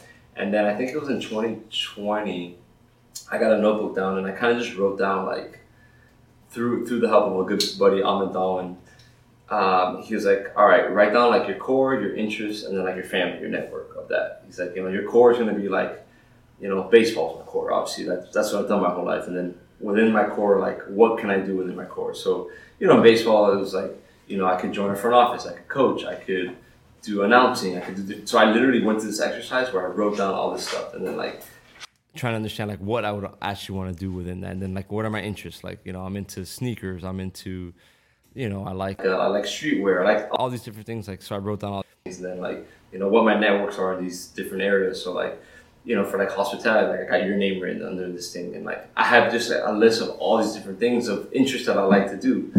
And then I always said, you know, I left school as a junior, so I was like, I'm gonna finish. I'm gonna get my degree. I'm not gonna actively pursue anything for right now. I'm just gonna enjoy the family, get my degree, and then you know take things as they come. And you know, lucky enough, um, you know, little by little, um, you know, things would come my way. But the biggest thing for me was I always knew like I had that segue of like, all right, I'm gonna go back to school, so that'll keep me busy and kind of give me that that that period of like figuring out what's next. How many years has it been since you retired? 20, 21. So like a year and a half. I came home that summer. Yeah, two years. And w- w- like now, 2023, what's the trajectory now? Well, I mean, so like the last year I've been back at UM. So um, I was on campus taking classes. How Like, weird was that? It was awesome. Was it Best awesome? time. Best time. Was it? Best time. I, Best time. I will say he looks younger than anybody in the room right now. I like that. I look pretty young. Uh, get the fuck out of here, Doug. Come on. You and me at Tamaholio. This yeah, guy, I know. I mean, Jay does look younger than both of us. So for yeah, I was back in school, man. I was back in school, which was amazing. It was awesome. It was like, uh, you know, I was on campus, skating through campus, just hanging out like a college kid. You know, like Just literally skating through campus. literally skating through campus. skating through Wow. campus. with twins. See this guy. I mean, he's even thing. skating. He's even skating around. Man, Yeah, so it was we cool. fucked up. Yeah. Well, I got an electric skateboard. I don't know about you. You don't ride that thing anymore. I do sometimes. Yeah, I take go do groceries on it. Let's go. We gotta go. We gotta go for a ride. You crash. Uh, relax. I'm on an electric skateboard. I got an all electric skateboard too. I'm All right, ready to fine. go. All right. No, I don't. I'm a heavy dude though. I get less mileage than you do. I'll ride my car next to you guys. Cadillacs and skateboard. Cadillac skateboards all day. Patineta Kings. That's awesome. So um, so yeah, so I've been back in school, um, pursuing to finish my degree. I had ten classes left. So um, I have one class left that I'm gonna take on the spring online. So yeah, so in the meantime, I was going back to school or whatnot, and then um, you know I got the big call where uh, Skip Schumaker was named the manager of the Miami Marlins, and you know he gave me a call and, and you know said you know there might be an opportunity to join the staff, and um, you know if I want to take an interview with the front office or whatnot. So um, that's uh, that's where I'm at now. So I accepted a job as a coach with with the Marlins, the hometown team. Hometown, baby. Bring the home. God. Man, you know, like, I remember um, one of the best memories I ever have as a human was when I was in uh, I was in college, and my grandfather calls me when the Marlins reached the World Series. What's the young cat's name? The white kid, Josh, Josh Beckett. Josh Jo- Beckett. Josh Beckett. This kid's like fucking pitching heat, man. And fucking grandfather calls me. He's like, "Are you watching this? Are you wa?" And you know, like, you know, like the Marlins had us in what uh, '96, right? 97, 97. 97, 03, 04. All three. And like, just it's been 20 years since then, and it's like, man, I really feel like if they can get it back together, like the city would absolutely get behind them 100%. Because like the culture is there. Obviously, the culture of baseball is here. So it's like, Man, I like I, I really I really hope that Yeah. for the city. I hope that for everyone. I hope that for so many people that like love the sport of baseball as much as like my grandfather loves it. You know, even at fucking 93 years old, that guy all he does, he wakes up, he watches reruns of baseball all day. Fucking 10 hours a day of reruns of baseball. It's all he watches. It's fucking crazy. In the restaurant upstairs, there's a picture of him in the minors in Cuba just playing baseball. Like it's fucking wild. If they bring that back, man, it would be epic for the city. Yeah. Now I'm looking forward to being part of that, and uh, you know that's my next mission right now. Is uh, you know, How bring- does that even work? Like how do you go from being a player for so long then to a coach? Yeah, well, I think for me, um, you know, it was kind of always in my blood. You know, where you know I I really liked you know coaching. Like, I mean, you're a tactician. Is that a word? That's a word. Uh, Okay, got that, That, that is a word. You are Got it. Got it. Thank you so much. Yeah, so for me, like it was something that like I, I think it goes back to Columbus, you know, like where I'd always just try to like help or like you know like I think I from an early age I understand I understood what it takes to win, right? Where it takes everybody. It's not about one person, right? Like we talk about like if you know, you could be the best chef in the world, but if like everything isn't executed the way it's going to be, then you know the restaurant is going to be what it's going to be. So, I feel like I I learned that at a young age, and then I just continued building that, building that, building that, and it was almost like I said, like one of the things I wrote down was like, you know, I know I can coach. I know it's going to be a possibility for me, but it's going to be the matter of like if it makes sense for my family and I. And I mean, what makes more sense than to coach here in Miami, where I don't have to move. I'm from here, and I'm just like you said, I'm so excited to, you know, get you know, bring Miami, you know, what it deserves in, uh, in the baseball sense with the culture and all that stuff. So I'm happy to be part of this, and uh, I'm, I'm I'm really looking forward to this next challenge in, in, in my career. Oh, Man, Can- that's that's such like an articulate and put together answer. I need to go to the bathroom, but like Awesome. I want I want to go into more of that. I want to go into more of that. So uh, I had a question that I wanted you to be around for, but go to the bathroom and I'll ask. I'm I'm assuming, growing up in a Cuban family in Miami, grew up speaking some Spanish. For sure. So obviously, a lot of Latin American players, a lot of people who don't speak Spanish. Did you ever find yourself kind of like, like it or not, being pulled into the translator? Always Every day of my life. Talk a little bit about. about that. Like, th- are there good like trends?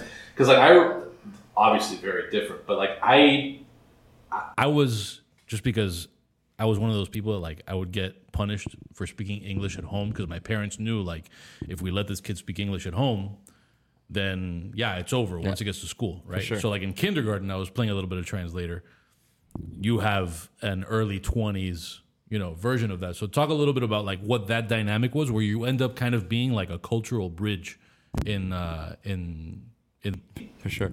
Yeah. so from day one, the day I signed, you know, I signed And you know now I got teammates from Venezuela, Dominican, and you know guys don't know English, so right away they're like, "Oh, Jay, you know Spanish," and so I'm, I'm thrown into a role of like translating, or a coach wants to get a message across to a player, and I'm kind of in the middle. And then for me, it was kind of weird where, you know, you know, down here Oh, we're we're we're, we're Latin, we're Cuban. You know, I was born here, but you know, we have that we have that sense of you know, like no, we're Cuban, we're we're Latin.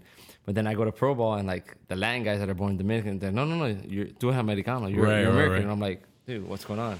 But then the guys that are American born here, you know, from you know other parts of the country, they're like, no, no, you're Latin. So I was, I've always been in, in the middle of the whole thing, and you know, so I was always thrown in the translator role, and I would always kind of like, you know, making sure everything was smooth between everybody. I was, I was always that middleman. Were you ever like in a heated situation that a translator was needed, like like a Spanish speaker and an English speaker were having an argument?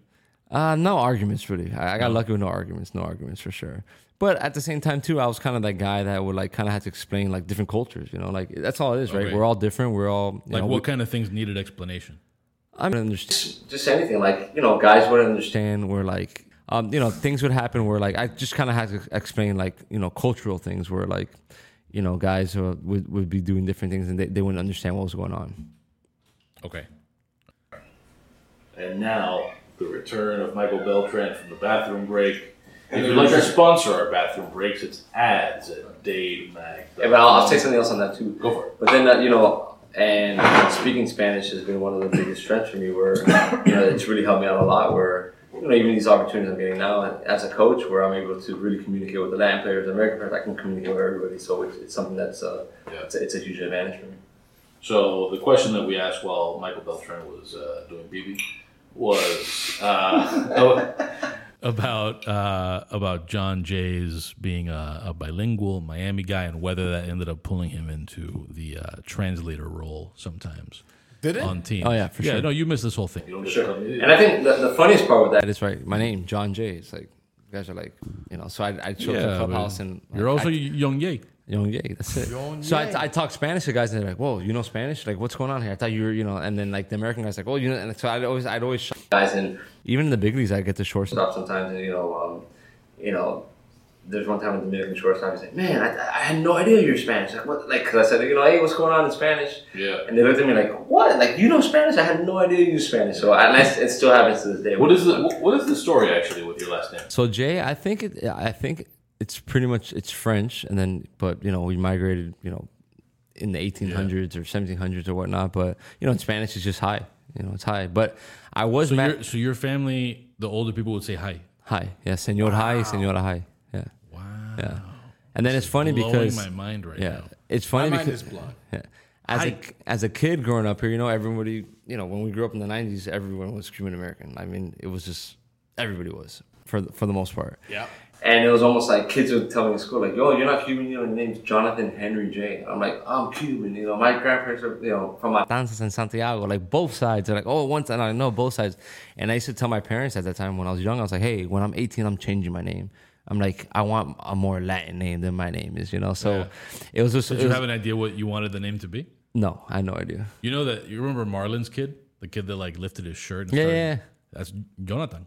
Jonathan. Jonathan. Yeah. Which is funny. I forget my name is. The kid that lifted his. Sh- Yeah, there was this kid who became like internet famous. oh, because of the whole like Yeah, and that was his That name. Was, thing his like name was the- Jonathan. the- the- was it Jonathan? It was Jonathan, and he went on. Jonathan. He, he went on. Uh, I forget the name of the show, but the host's name was is Carlucho. Uh, Like on Carluba. on like Mega, on Mega TV or something. Like And- Carluba. Like Carluba, but this was Carlucho. And Jonathan, Marlon's kid, went on Carlucho's show, and they had the backup dancers go with like their skimpy outfits, and this kid's like, I don't know, nine years old. And they're dancing around it, and they had a song ready for him, and they went, Mira como baila Jonathan, baila, baila. and he's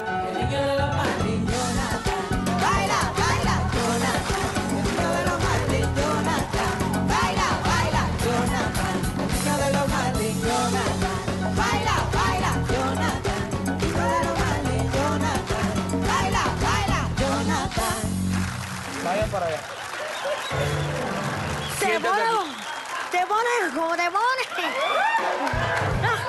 so yeah, We need it's funny. to I find figure, I that figure my name. I forget my name's Jonathan sometimes. I'm like, wow, my.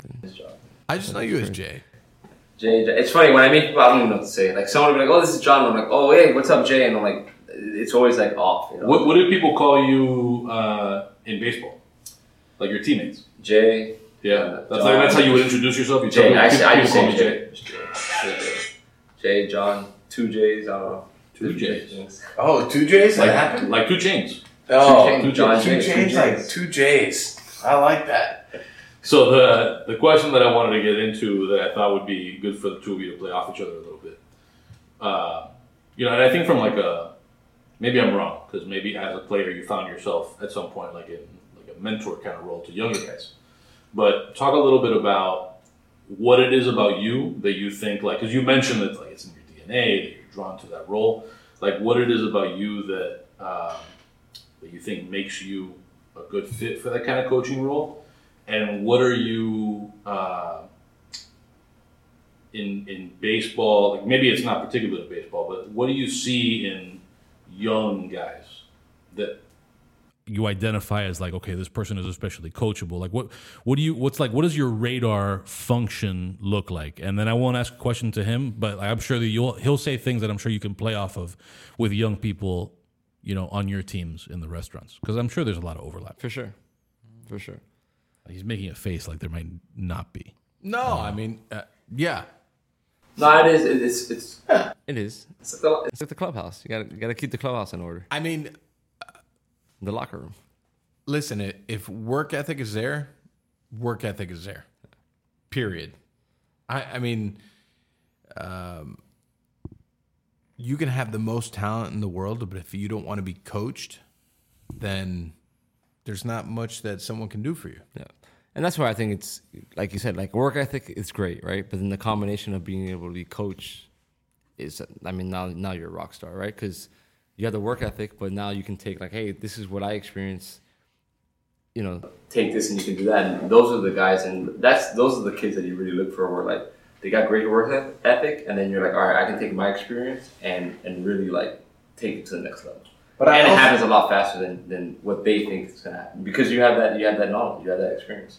I also think that like in your world, what may be different is like those kids that have like the immense amount of talent.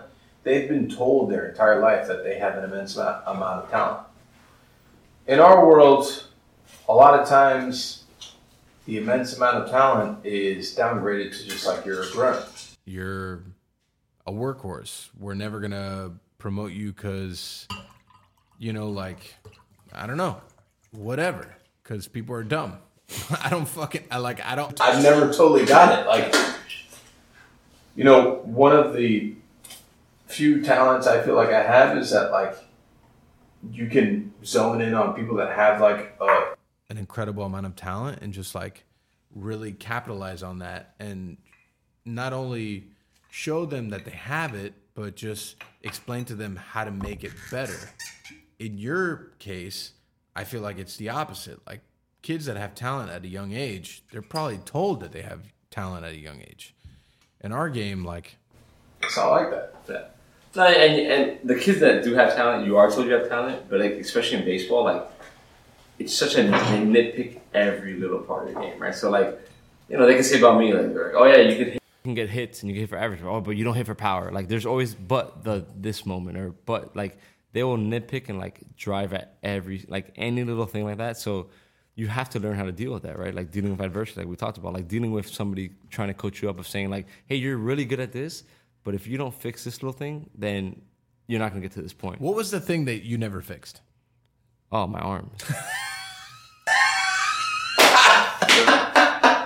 What what what got in the way of fixing it? Like, was that a thing that you were consciously trying to? No, and that's just got that's just like physical. My physical, like that was just a limitation I had. Like my body just didn't have that. You know, it's funny. Like I joke around. Like I could throw a football better than I do a baseball, and people would laugh because of the way I throw a baseball. They're like, "Really?" I'm like, "Yeah." Like I could throw a football because I don't know something about this. It's but like this thing to me, it was like I don't know if like I don't, I don't know. It was just it, it just wasn't there for me. But I knew then I had to be just quicker, right? I had to get to the ball, just get rid of it quicker. And, I, and I'll tell my infielders like.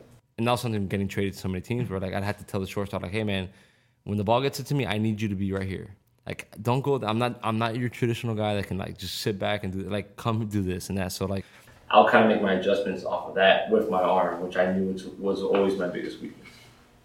Interesting. I know you haven't been in life after baseball for that long. But he's back in baseball no, I know, but life after like being a player, and now you know there's this tequila on the table because you brought it. And, uh, t- talk a little I bit. had Of, some tequila. That means it's a long night. oh baby, I, I don't ever drink tequila, so like you know we're we're in for it here. We're in for it. Lo siento, bro. Lo siento. Lo siento. There's the whole thing. What is this? Right there, Uh, bro. It's right there. yeah, no, dude, oh, lo that's siento. right. It's a whole logo. Yeah, I live like long that. and lo siento. Um, ta- but uh, you know, talk a little bit about lessons from baseball that you've found. apply out because I, I maybe I'm like making this up in my head, but I imagine baseball at that level is so like all consuming that you maybe don't even realize until you're out of baseball what lessons you're learning that will serve you outside of it. Does that make sense? For sure, for sure. I think with baseball, the biggest thing is like, we said, it's like the restaurant business, right? Like, we play every single day. You have to show up every single day. You don't have time to sit back and be like, oh yeah, I did great today. But like when you're in it, you're not thinking like, oh, this is a lesson that's going to serve me when I get into X, Y, and Z. Like, no, but but but I take that same attitude and those same things of like I gotta grind every single day to get to this point. Like, all right, this, all right, you know, in business, right? Like, okay, I, I have a meeting with you know whatever it is. All right, now I gotta get to this point. Now you gotta execute. Now you gotta get to this point. So like, I've taken that from that of like that discipline, that routine, and just like you know seeing things seeing things through, and and also the failure part of it, right? Where like you can get a meeting and then it might go horrible. All right, cool. We'll move on to the next one. Same thing as like you know in baseball, I'm over four.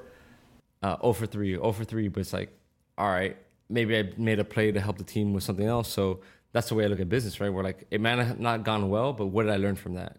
And I take that and then go on to the next meeting and, and I just keep, you know, sharpening myself with, with stuff like that. Especially for me, like, you know, the last two years, I've really tried to, you know, get into my like entrepreneurial role of doing things. So like, like the tequila company, I, I had a good um, opportunity. Uh, my buddy and I, the scouts, we, we invested in it and like we didn't even know what was going on. Like we were just like, all right, we're gonna invest. We think it's a great product. I love the team behind. it. I'm big in, on teams, right? Like you can have a great product, it's cool, but like if you don't have the team to execute and do the things the right way, then it doesn't matter what you have. So like a lot of my basis is on that. So you know, those are the kind of the lessons I've, I've taken, and it's the same thing I took from baseball, right, where yeah. There's I've been on talented teams, but guys didn't get along, or guys are selfish, or we're not. It's not gonna work. It doesn't matter how much talent you have. So those are kind of the lessons I've taken now into the business world and and and what I'm doing, especially like even now with the Marlins job, right? I'm super excited because we, you know, the players. super talented team, right? But on the leadership side now, like we have great leaders and guys that I know what they're about. I know exactly who they are. They're accountable guys. They're going to bring it every single day. So just by knowing how the coaching staff is and I can get along with those guys, I know we're going to make an impact with the players, Yeah. right? And then now our job is what, like you know, to get them to buy in. Like, hey, this is how we do things, and this is why we do things, and, and get on that personal relationship. So I think it's all intertwined. And like you know, all those lessons you had in football, like you're using those now, even when you do, when you know you're doing it, and even when you don't know you're doing Oh it. no, I use them all the time. All the time. All the time. All the time. all the time it, it all goes to that right and it's like you know your work ethic comes from the same thing of like you know i wasn't the most talented player i was five seven i knew I was, but i knew like if I worked hard, I can go to college, and that helped you get to college, and you know helped you get those things. And so i'm applying those same principles that i learned in baseball now to to you know to uh what I on out the real world because you know baseball it's a crazy you know world that's it's it's not it's not real what i what i've gotten to do this so. twelve years. So. Yeah, I mean, I think the the reality is it, it always boils down to like the team.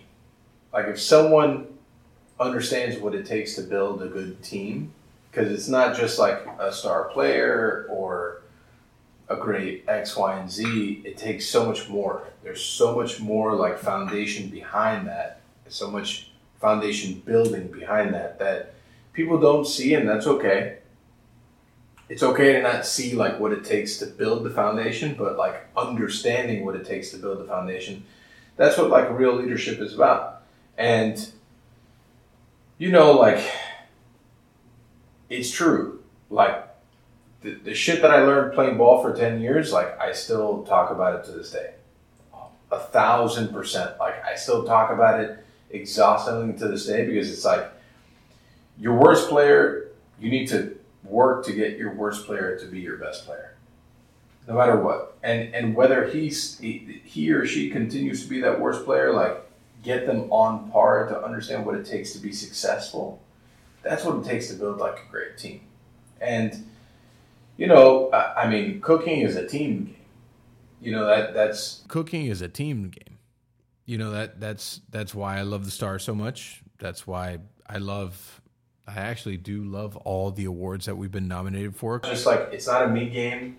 It's it's a it's a him game. It's a team game. It's like the whole fucking thing, man. Like what it takes to build that culture.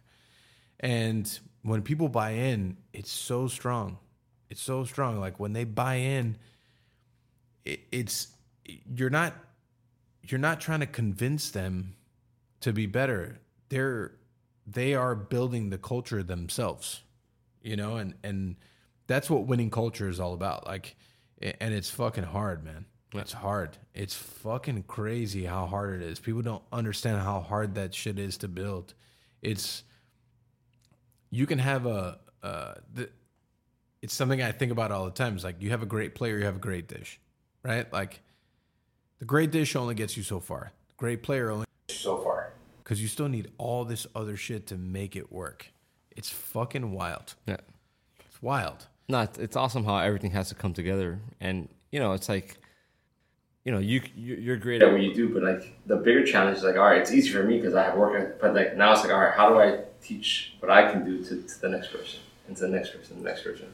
Well, you know what's interesting is like identifying the work ethic, identifying that in in, in a person, like seeing that in somebody, seeing like it's what we call like, do are are they a dog? Are they a dog? Are they gonna fight for you? Are they gonna fucking claw for you? Like, are they a dog or are they not a dog? You can have the best resume in the world.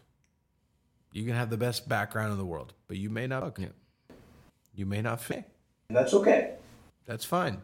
You could. You may fit somewhere else.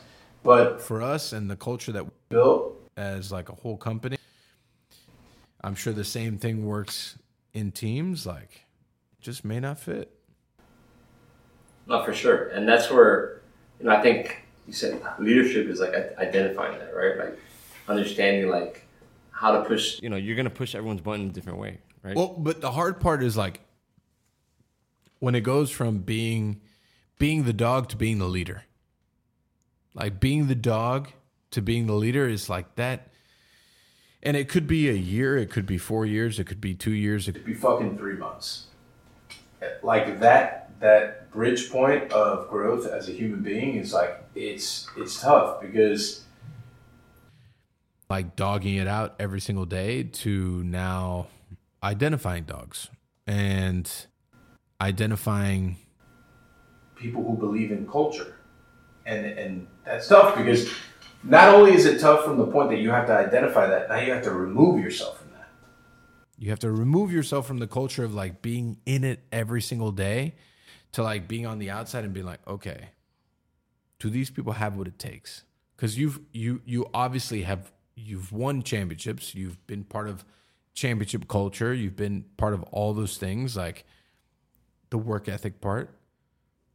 Now removing yourself like you know you have it how do you see it in somebody else That's the biggest challenge because, like I said, like it's, it's easy for me to like, all right, when when I play, like, all right, to all right, do this, do that. Like, I didn't need anyone to tell me anything. I literally would like plan my whole off season. I plan all the things, and now it's like, all right, now I have to guide guys in this, and and, and really like, like you said, you have to pick and choose your spots, and like it's a it's a it's a it's it's a challenge. It's a fun challenge. It's a great fun challenge where it's like, and it's it's like for me with my kids, right? It's the same thing where like, I got to sit down with my kids, and I'm teaching them how to handle different moments, and I'm teaching them how to handle different things. And I look at that now with my players. It's the same exact thing where like I'm I'm instilling my knowledge and my experience, and like, all right, here's a way you can handle it, but like you said, on a remove level, which is the hardest part for me. Well, you know, biggest you know what's interesting is because like it's a remove level, but we're not old, right? okay, let's relax. I mean, I'm We're- younger and I feel like I'm pretty fucking old right now. We're not old. Like you could probably still do it, right? Like, I mean, I I every day I feel like I will fucking crush these kids every single day. You know what I mean? And it's like, okay, but like you can't.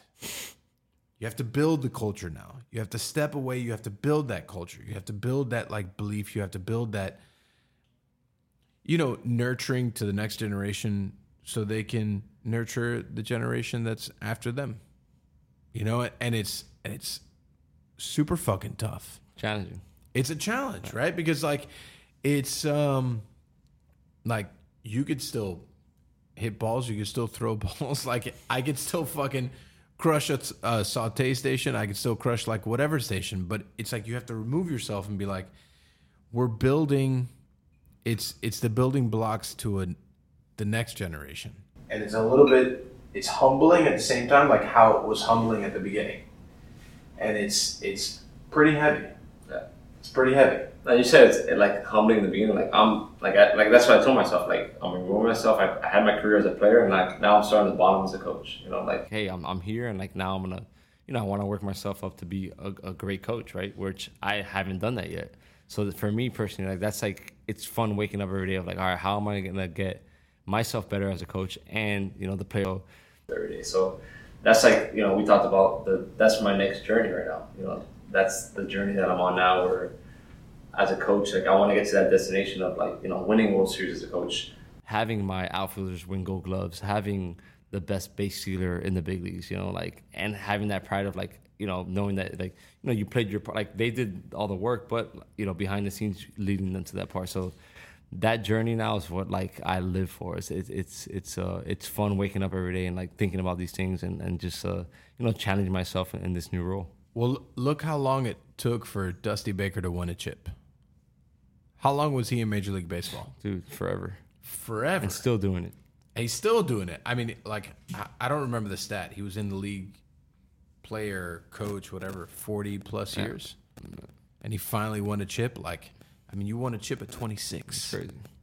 26. You know, and there's probably other people that have won chips younger. You know, like, it's just the way that life works out and the way that it, it like it shakes out for everyone is is very different like the next journey that you choose and how you choose to live it and how you choose to like own that moment it's it's different for everybody so i don't know I, did i totally get off track with like the question that you asked or no Uh, no, I mean it was just sort of generally about leadership and you know young talent on a team. So you know, we're more or less in the I. I think that young talent is talent is one thing.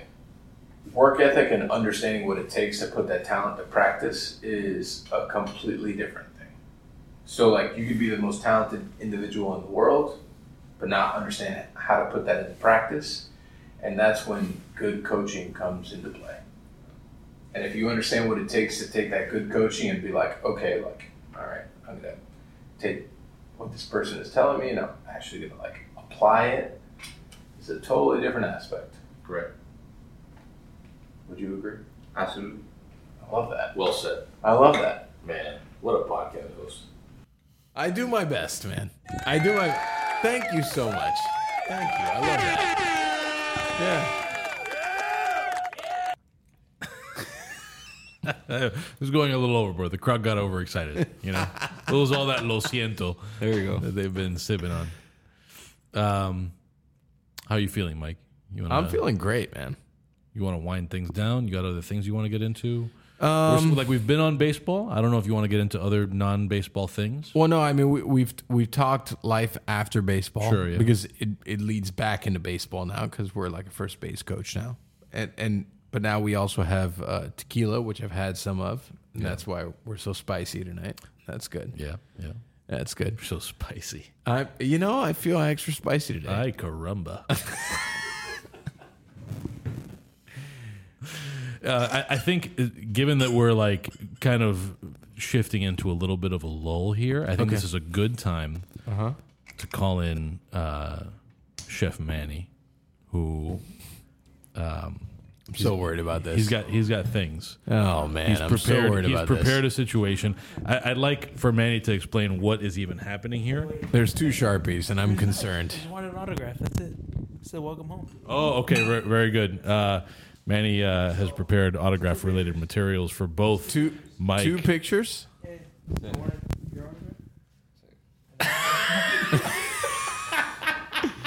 Man, I look so good in this photo.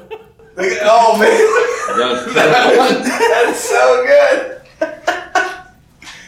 I gotta tell you, Show, show it to that camera right there in front of you. So, that, that, one over um, that one over there. Yeah. So this photo of me is probably one of my better. So, I, at, at the time, I owned two button-up shirts.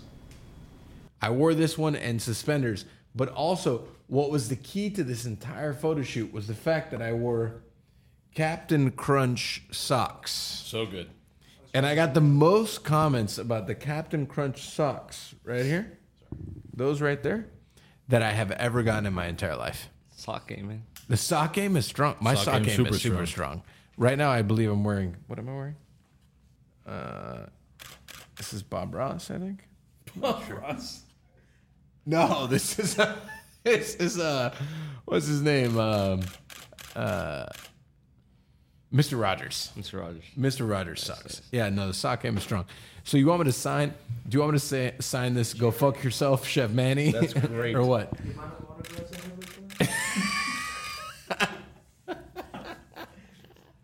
Okay, that's fine. So good. Um, do you want to transition into a wind down from here? or do you have a,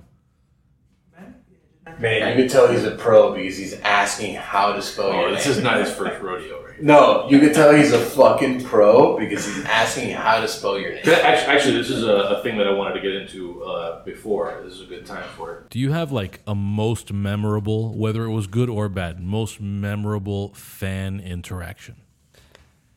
like, is there a story that you find yourself telling about, like, oh, this one time I met this fan? Uh, not right. Just a General, like, uh, there's a guy that he collects all my stuff. Like, Yeah? literally, Oh, yeah? everything. Like, Where is he? Every jersey. St. Louis here. He's from the Midwest. Okay. He's from the Midwest. Like Cards fan. Cards fan, Cards fan. So like he has all my stuff, but like he has like UM jerseys. He has like every team I've been on. Like, Yeah. I mean, it's incredible. Like, Just you, or just for me personally, like my personal collection. why you? Like, He's just a fan. He's a fan of me. but did you like? Have you interacted with him? Yeah, yeah. I talked to him. I talked So, to like, him. have you ever asked him, like, why me? Why not any of the other guys? Nah, he just he just says I like the way you play and I just like the way you are. All that stuff. It's like weird, but I, How, so, does like, that feel for you? It's amazing. Yeah. It's great. I'm like of all Is people, it? me. Uh, yeah, I know Mike probably wouldn't wouldn't feel the same way about it. No, I don't. It's okay. Yeah, so it, it's cool and like you know, like I like collecting things and stuff. So like I Yeah. like, and he'll have stuff in mind. And like, oh man, like oh yeah, yeah, I remember this or I remember that, and it's crazy. Like has like bags and bats and helmets and like you know we have like name tags in the locker room. And, like so he has like everything. How does he get like name tags? from the So? Like, yeah, how does he so I mean they'll, they'll you know they'll uh, they'll grab those and put them. They'll sell them in the in uh, The team the team one the team. one. Okay, yeah. so he goes to all the auction stuff. He goes to all the- the stuff online and like you know there's so much access to stuff now. It's like Yeah, crazy. So yeah. like for example like you know when we break a bat or whatnot, the team would get it and we usually autograph it and then they'd sell it in the team store. Okay. So that's kind of uh, how that would work. So it. related question. Oh, so you know of the memorabilia that's been made of your stuff. Because I know I have like a little bit of a view into that because I used to be into the card thing. So there's all like the jersey swatches. Like, do you have a personal favorite Jon Jay piece that you've? I maybe you have it, or maybe you just you just know it exists I in mean the the world. Sports Illustrated article, the cover. Yeah, but like a memor, like a you know, like a collectible. I know Uh, that's kind of a collectible, I but never. I don't think I'm on. I never got like a bobblehead, like a, a big one of that. but like one that you saw that you were like, man, that's pretty fucking cool. Um, Other than the picture that you have in front of you right now that you just sent. this one's legit. Um, I'm trying to think. It's all been pretty normal stuff. Nothing Yeah. like out of the, All right. out of the ordinary. All right. Mike, you got anything you want to do before we go into the wind down? I'm just yeah. I'm looking up Jon Jay rookie card. oh that's good that's good. We'll put this up uh, with the magic of editing. We will Later oh, on. man. Um, all right, so we're going to transition into our wind down. Usually, what we do is we start with parting recommendations. So, This is different from our shameless plugs. Parting recommendations is where you recommend literally. Dude, I found one. You found a rookie card? I did. Yeah, is it Two good? bucks, bro. Two bucks. Yeah, I know. You're Are you- sign what are you, this on bitch, eBay? Guy. Two bucks. Yeah, Yeah, you're gonna sign this motherfucker, man. I'm gonna frame this and put it in Yeah? my office. Nice. This is so good. nice. We got your jersey, bro. I know, but Worry- this worry is about the so $2 good. This goes card, right got next him to a it. This goes jersey. right next to it. A real jersey. Yeah. I just want to confirm that this is you because you look a lot skinnier here. No, that's definitely No offense. No offense.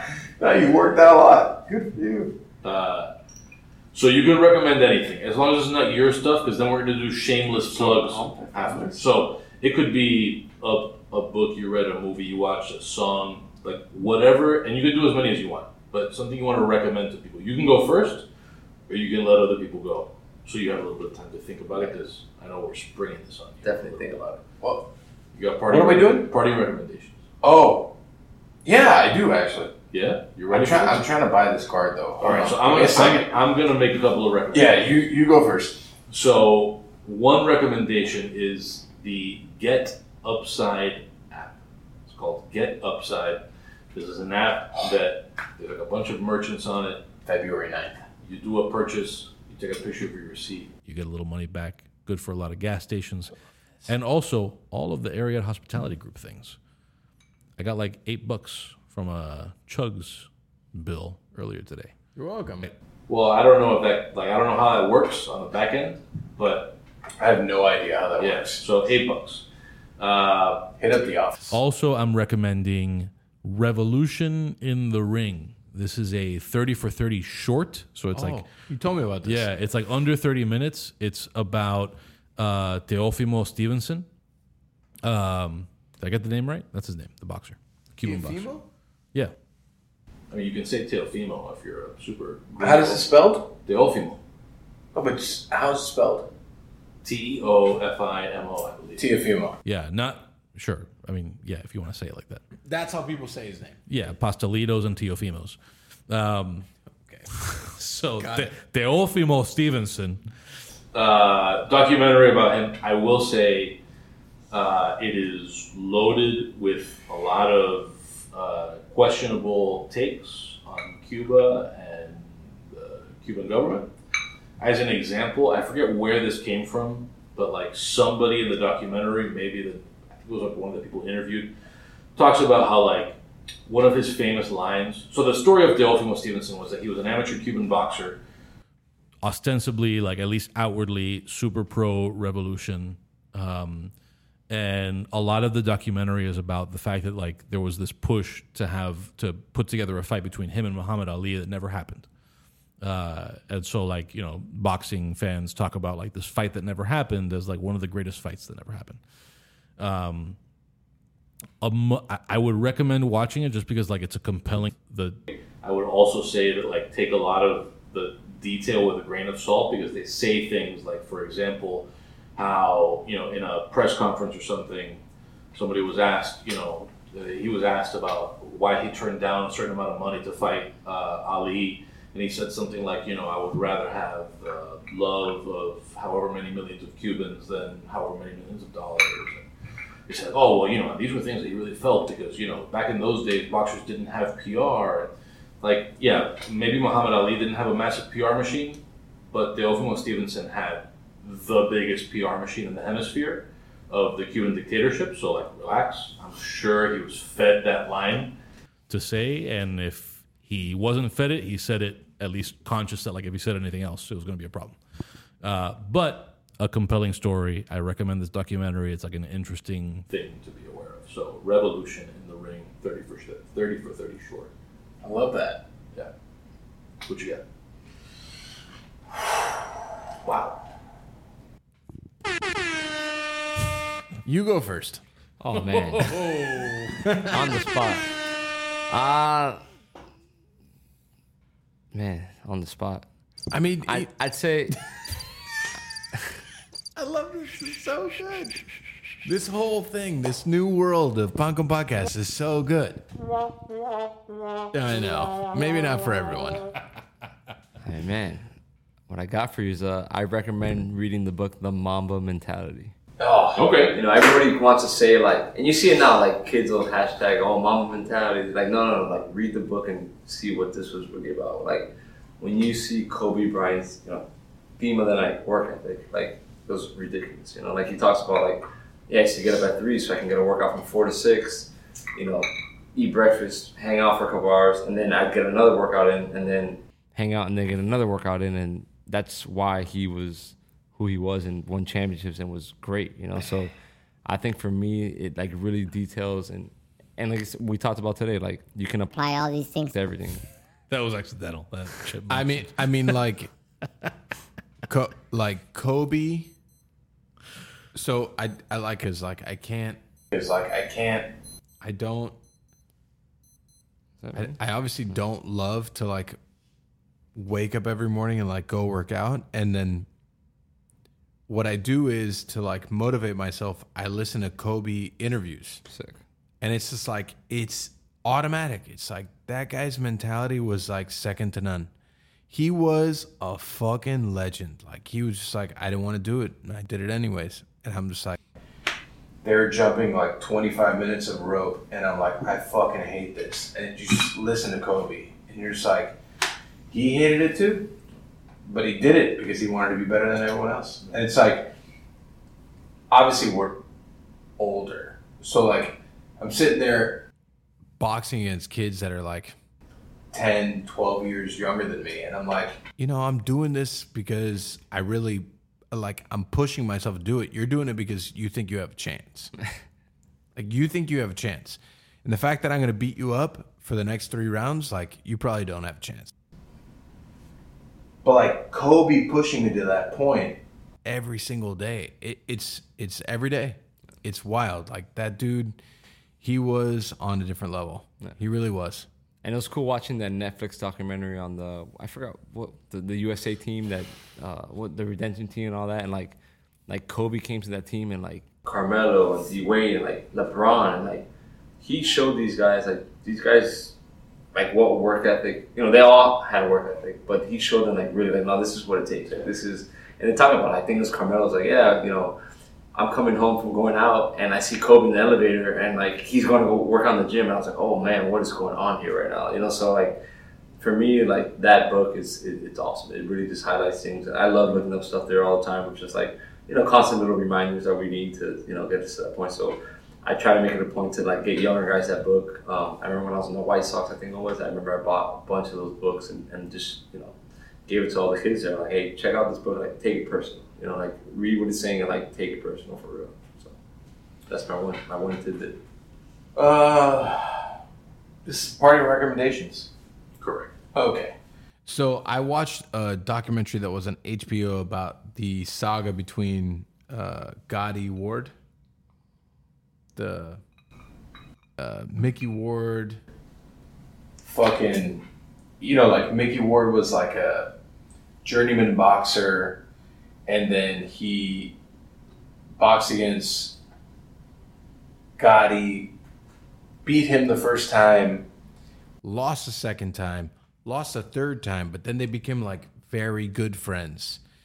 And Gatti was like this very talented boxer, but he just like wasn't the guy, right? Like he boxed against several other people, ended up getting like split super hard. But he was like, I just want one more match, one more match, one more match. He ended up ended up he ended up coaching the guy. Micky Ward ended up being the guy in his corner for his last bout, and just like that whole documentary was like, it was really eye opening to the world of boxing, like how I think personal and how intense it is for people that are like true boxers, like how and take it to like they take it to another level that they shouldn't take it to. I mean, Gatti should have retired before. He ended up dying very like weird, strange circumstance. Anyways, the documentary is great. I recommend that very heavily. Uh, it's on HBO Max. I was a fan. And now for shameless plugs. I got one more recommendation. Wow. Okay. All right. Go That's for it. Go for it. Go for I it. just, I actually, I did, uh, uh, I did a thing I never do. Right. Okay, there it is. I did a thing I never do. I don't like working out with people. I love to work out by myself. I don't really love people. So like, you know, like I like to just work out, do my thing, my 90 minutes alone, whatever it is. So I did a group workout for my good friend Lynette Cairo, right, on a Saturday. Of men's health fame. Of what? Men's health. Oh, she was in men's health with me. That's so funny. Yeah, that's right. I forgot about that. Um, She did this group workout. We went. Um, it was great. This was at uh, Fincata. let me finish. So, I'm sorry, Let me finish. there's a lot of dead air here with this. I mean, Rachel and I go. Apparently, like the workout started at ten. We got there at ten twenty. The the invite said ten thirty, but whatever. That's semantics. Uh, I'll be. that sounds like not semantics. That sounds like somebody fucked up the invite. That sounds like people need to calendar me at the right time. That's all I'm That saying. sounds like somebody doesn't understand the Cairo concept of a calendar invite. So, anyways, we show up. We do this workout. It was fine. They give me a drink ticket. Great. At this point, I'm like, you know, I, I really want to go home after the thing. I'm done. I get a drink ticket. I go to the bar at Finca. I have one drink. Floodgates open. I have more drinks. Great. I have more drinks, and then Eileen is with us. We have more food. The food was delicious. We had a great time. Service was awesome. Um, I was I was very happy with the experience that we had. Yeah. and the entire like thing from like service, food, the whole time. It was a very good time. We got to get Eileen back. Back in here. We need to get Eileen loose. I You don't know, what like having means, a good time. She wasn't like having a good time. She was We'll like, get, like we'll get her in here with some lo siento. You go. Yeah, you know, like you know, we get to keep Lo Siento on the table all day, all Yeah. every day. They'll be here all week. I'll, what I'll do is I'll put Lo Siento with the Sports Illustrated on one side, and now that I own the rookie card that will be here on February seventh, Yeah. to the other side. We'll just do this like whole shrine to Jon Jay. We should really have him sign that bottle of lo siento. woof, Oof. Yeah. I like that, Yeah. I got all the good ideas over here. man. Thank God you're here, Nick.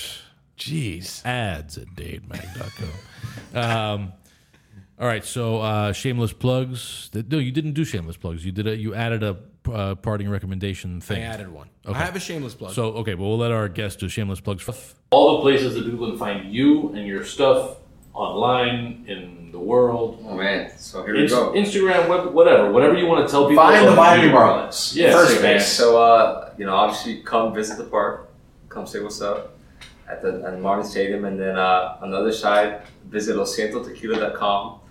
Uh, also involved with Slate chocolate milk, so you know you, you can have some tequila, and then in the morning, you know, you can have some some chocolate milk as well. So uh, Slate chocolate milk as well, and then If you need sunglasses, I like that. word. You can have tequila and chocolate milk in the morning. chocolate milk in the morning, you know, after your workout, Chug, we'll hook you up. Yeah, yeah, I love and that. then uh, you know it. the days you know and then when you want to road around you know we gotta hook you up you know check out tomahawkshades.com for for affordable sunglasses Tom, tomahawk Man, shades. what a world!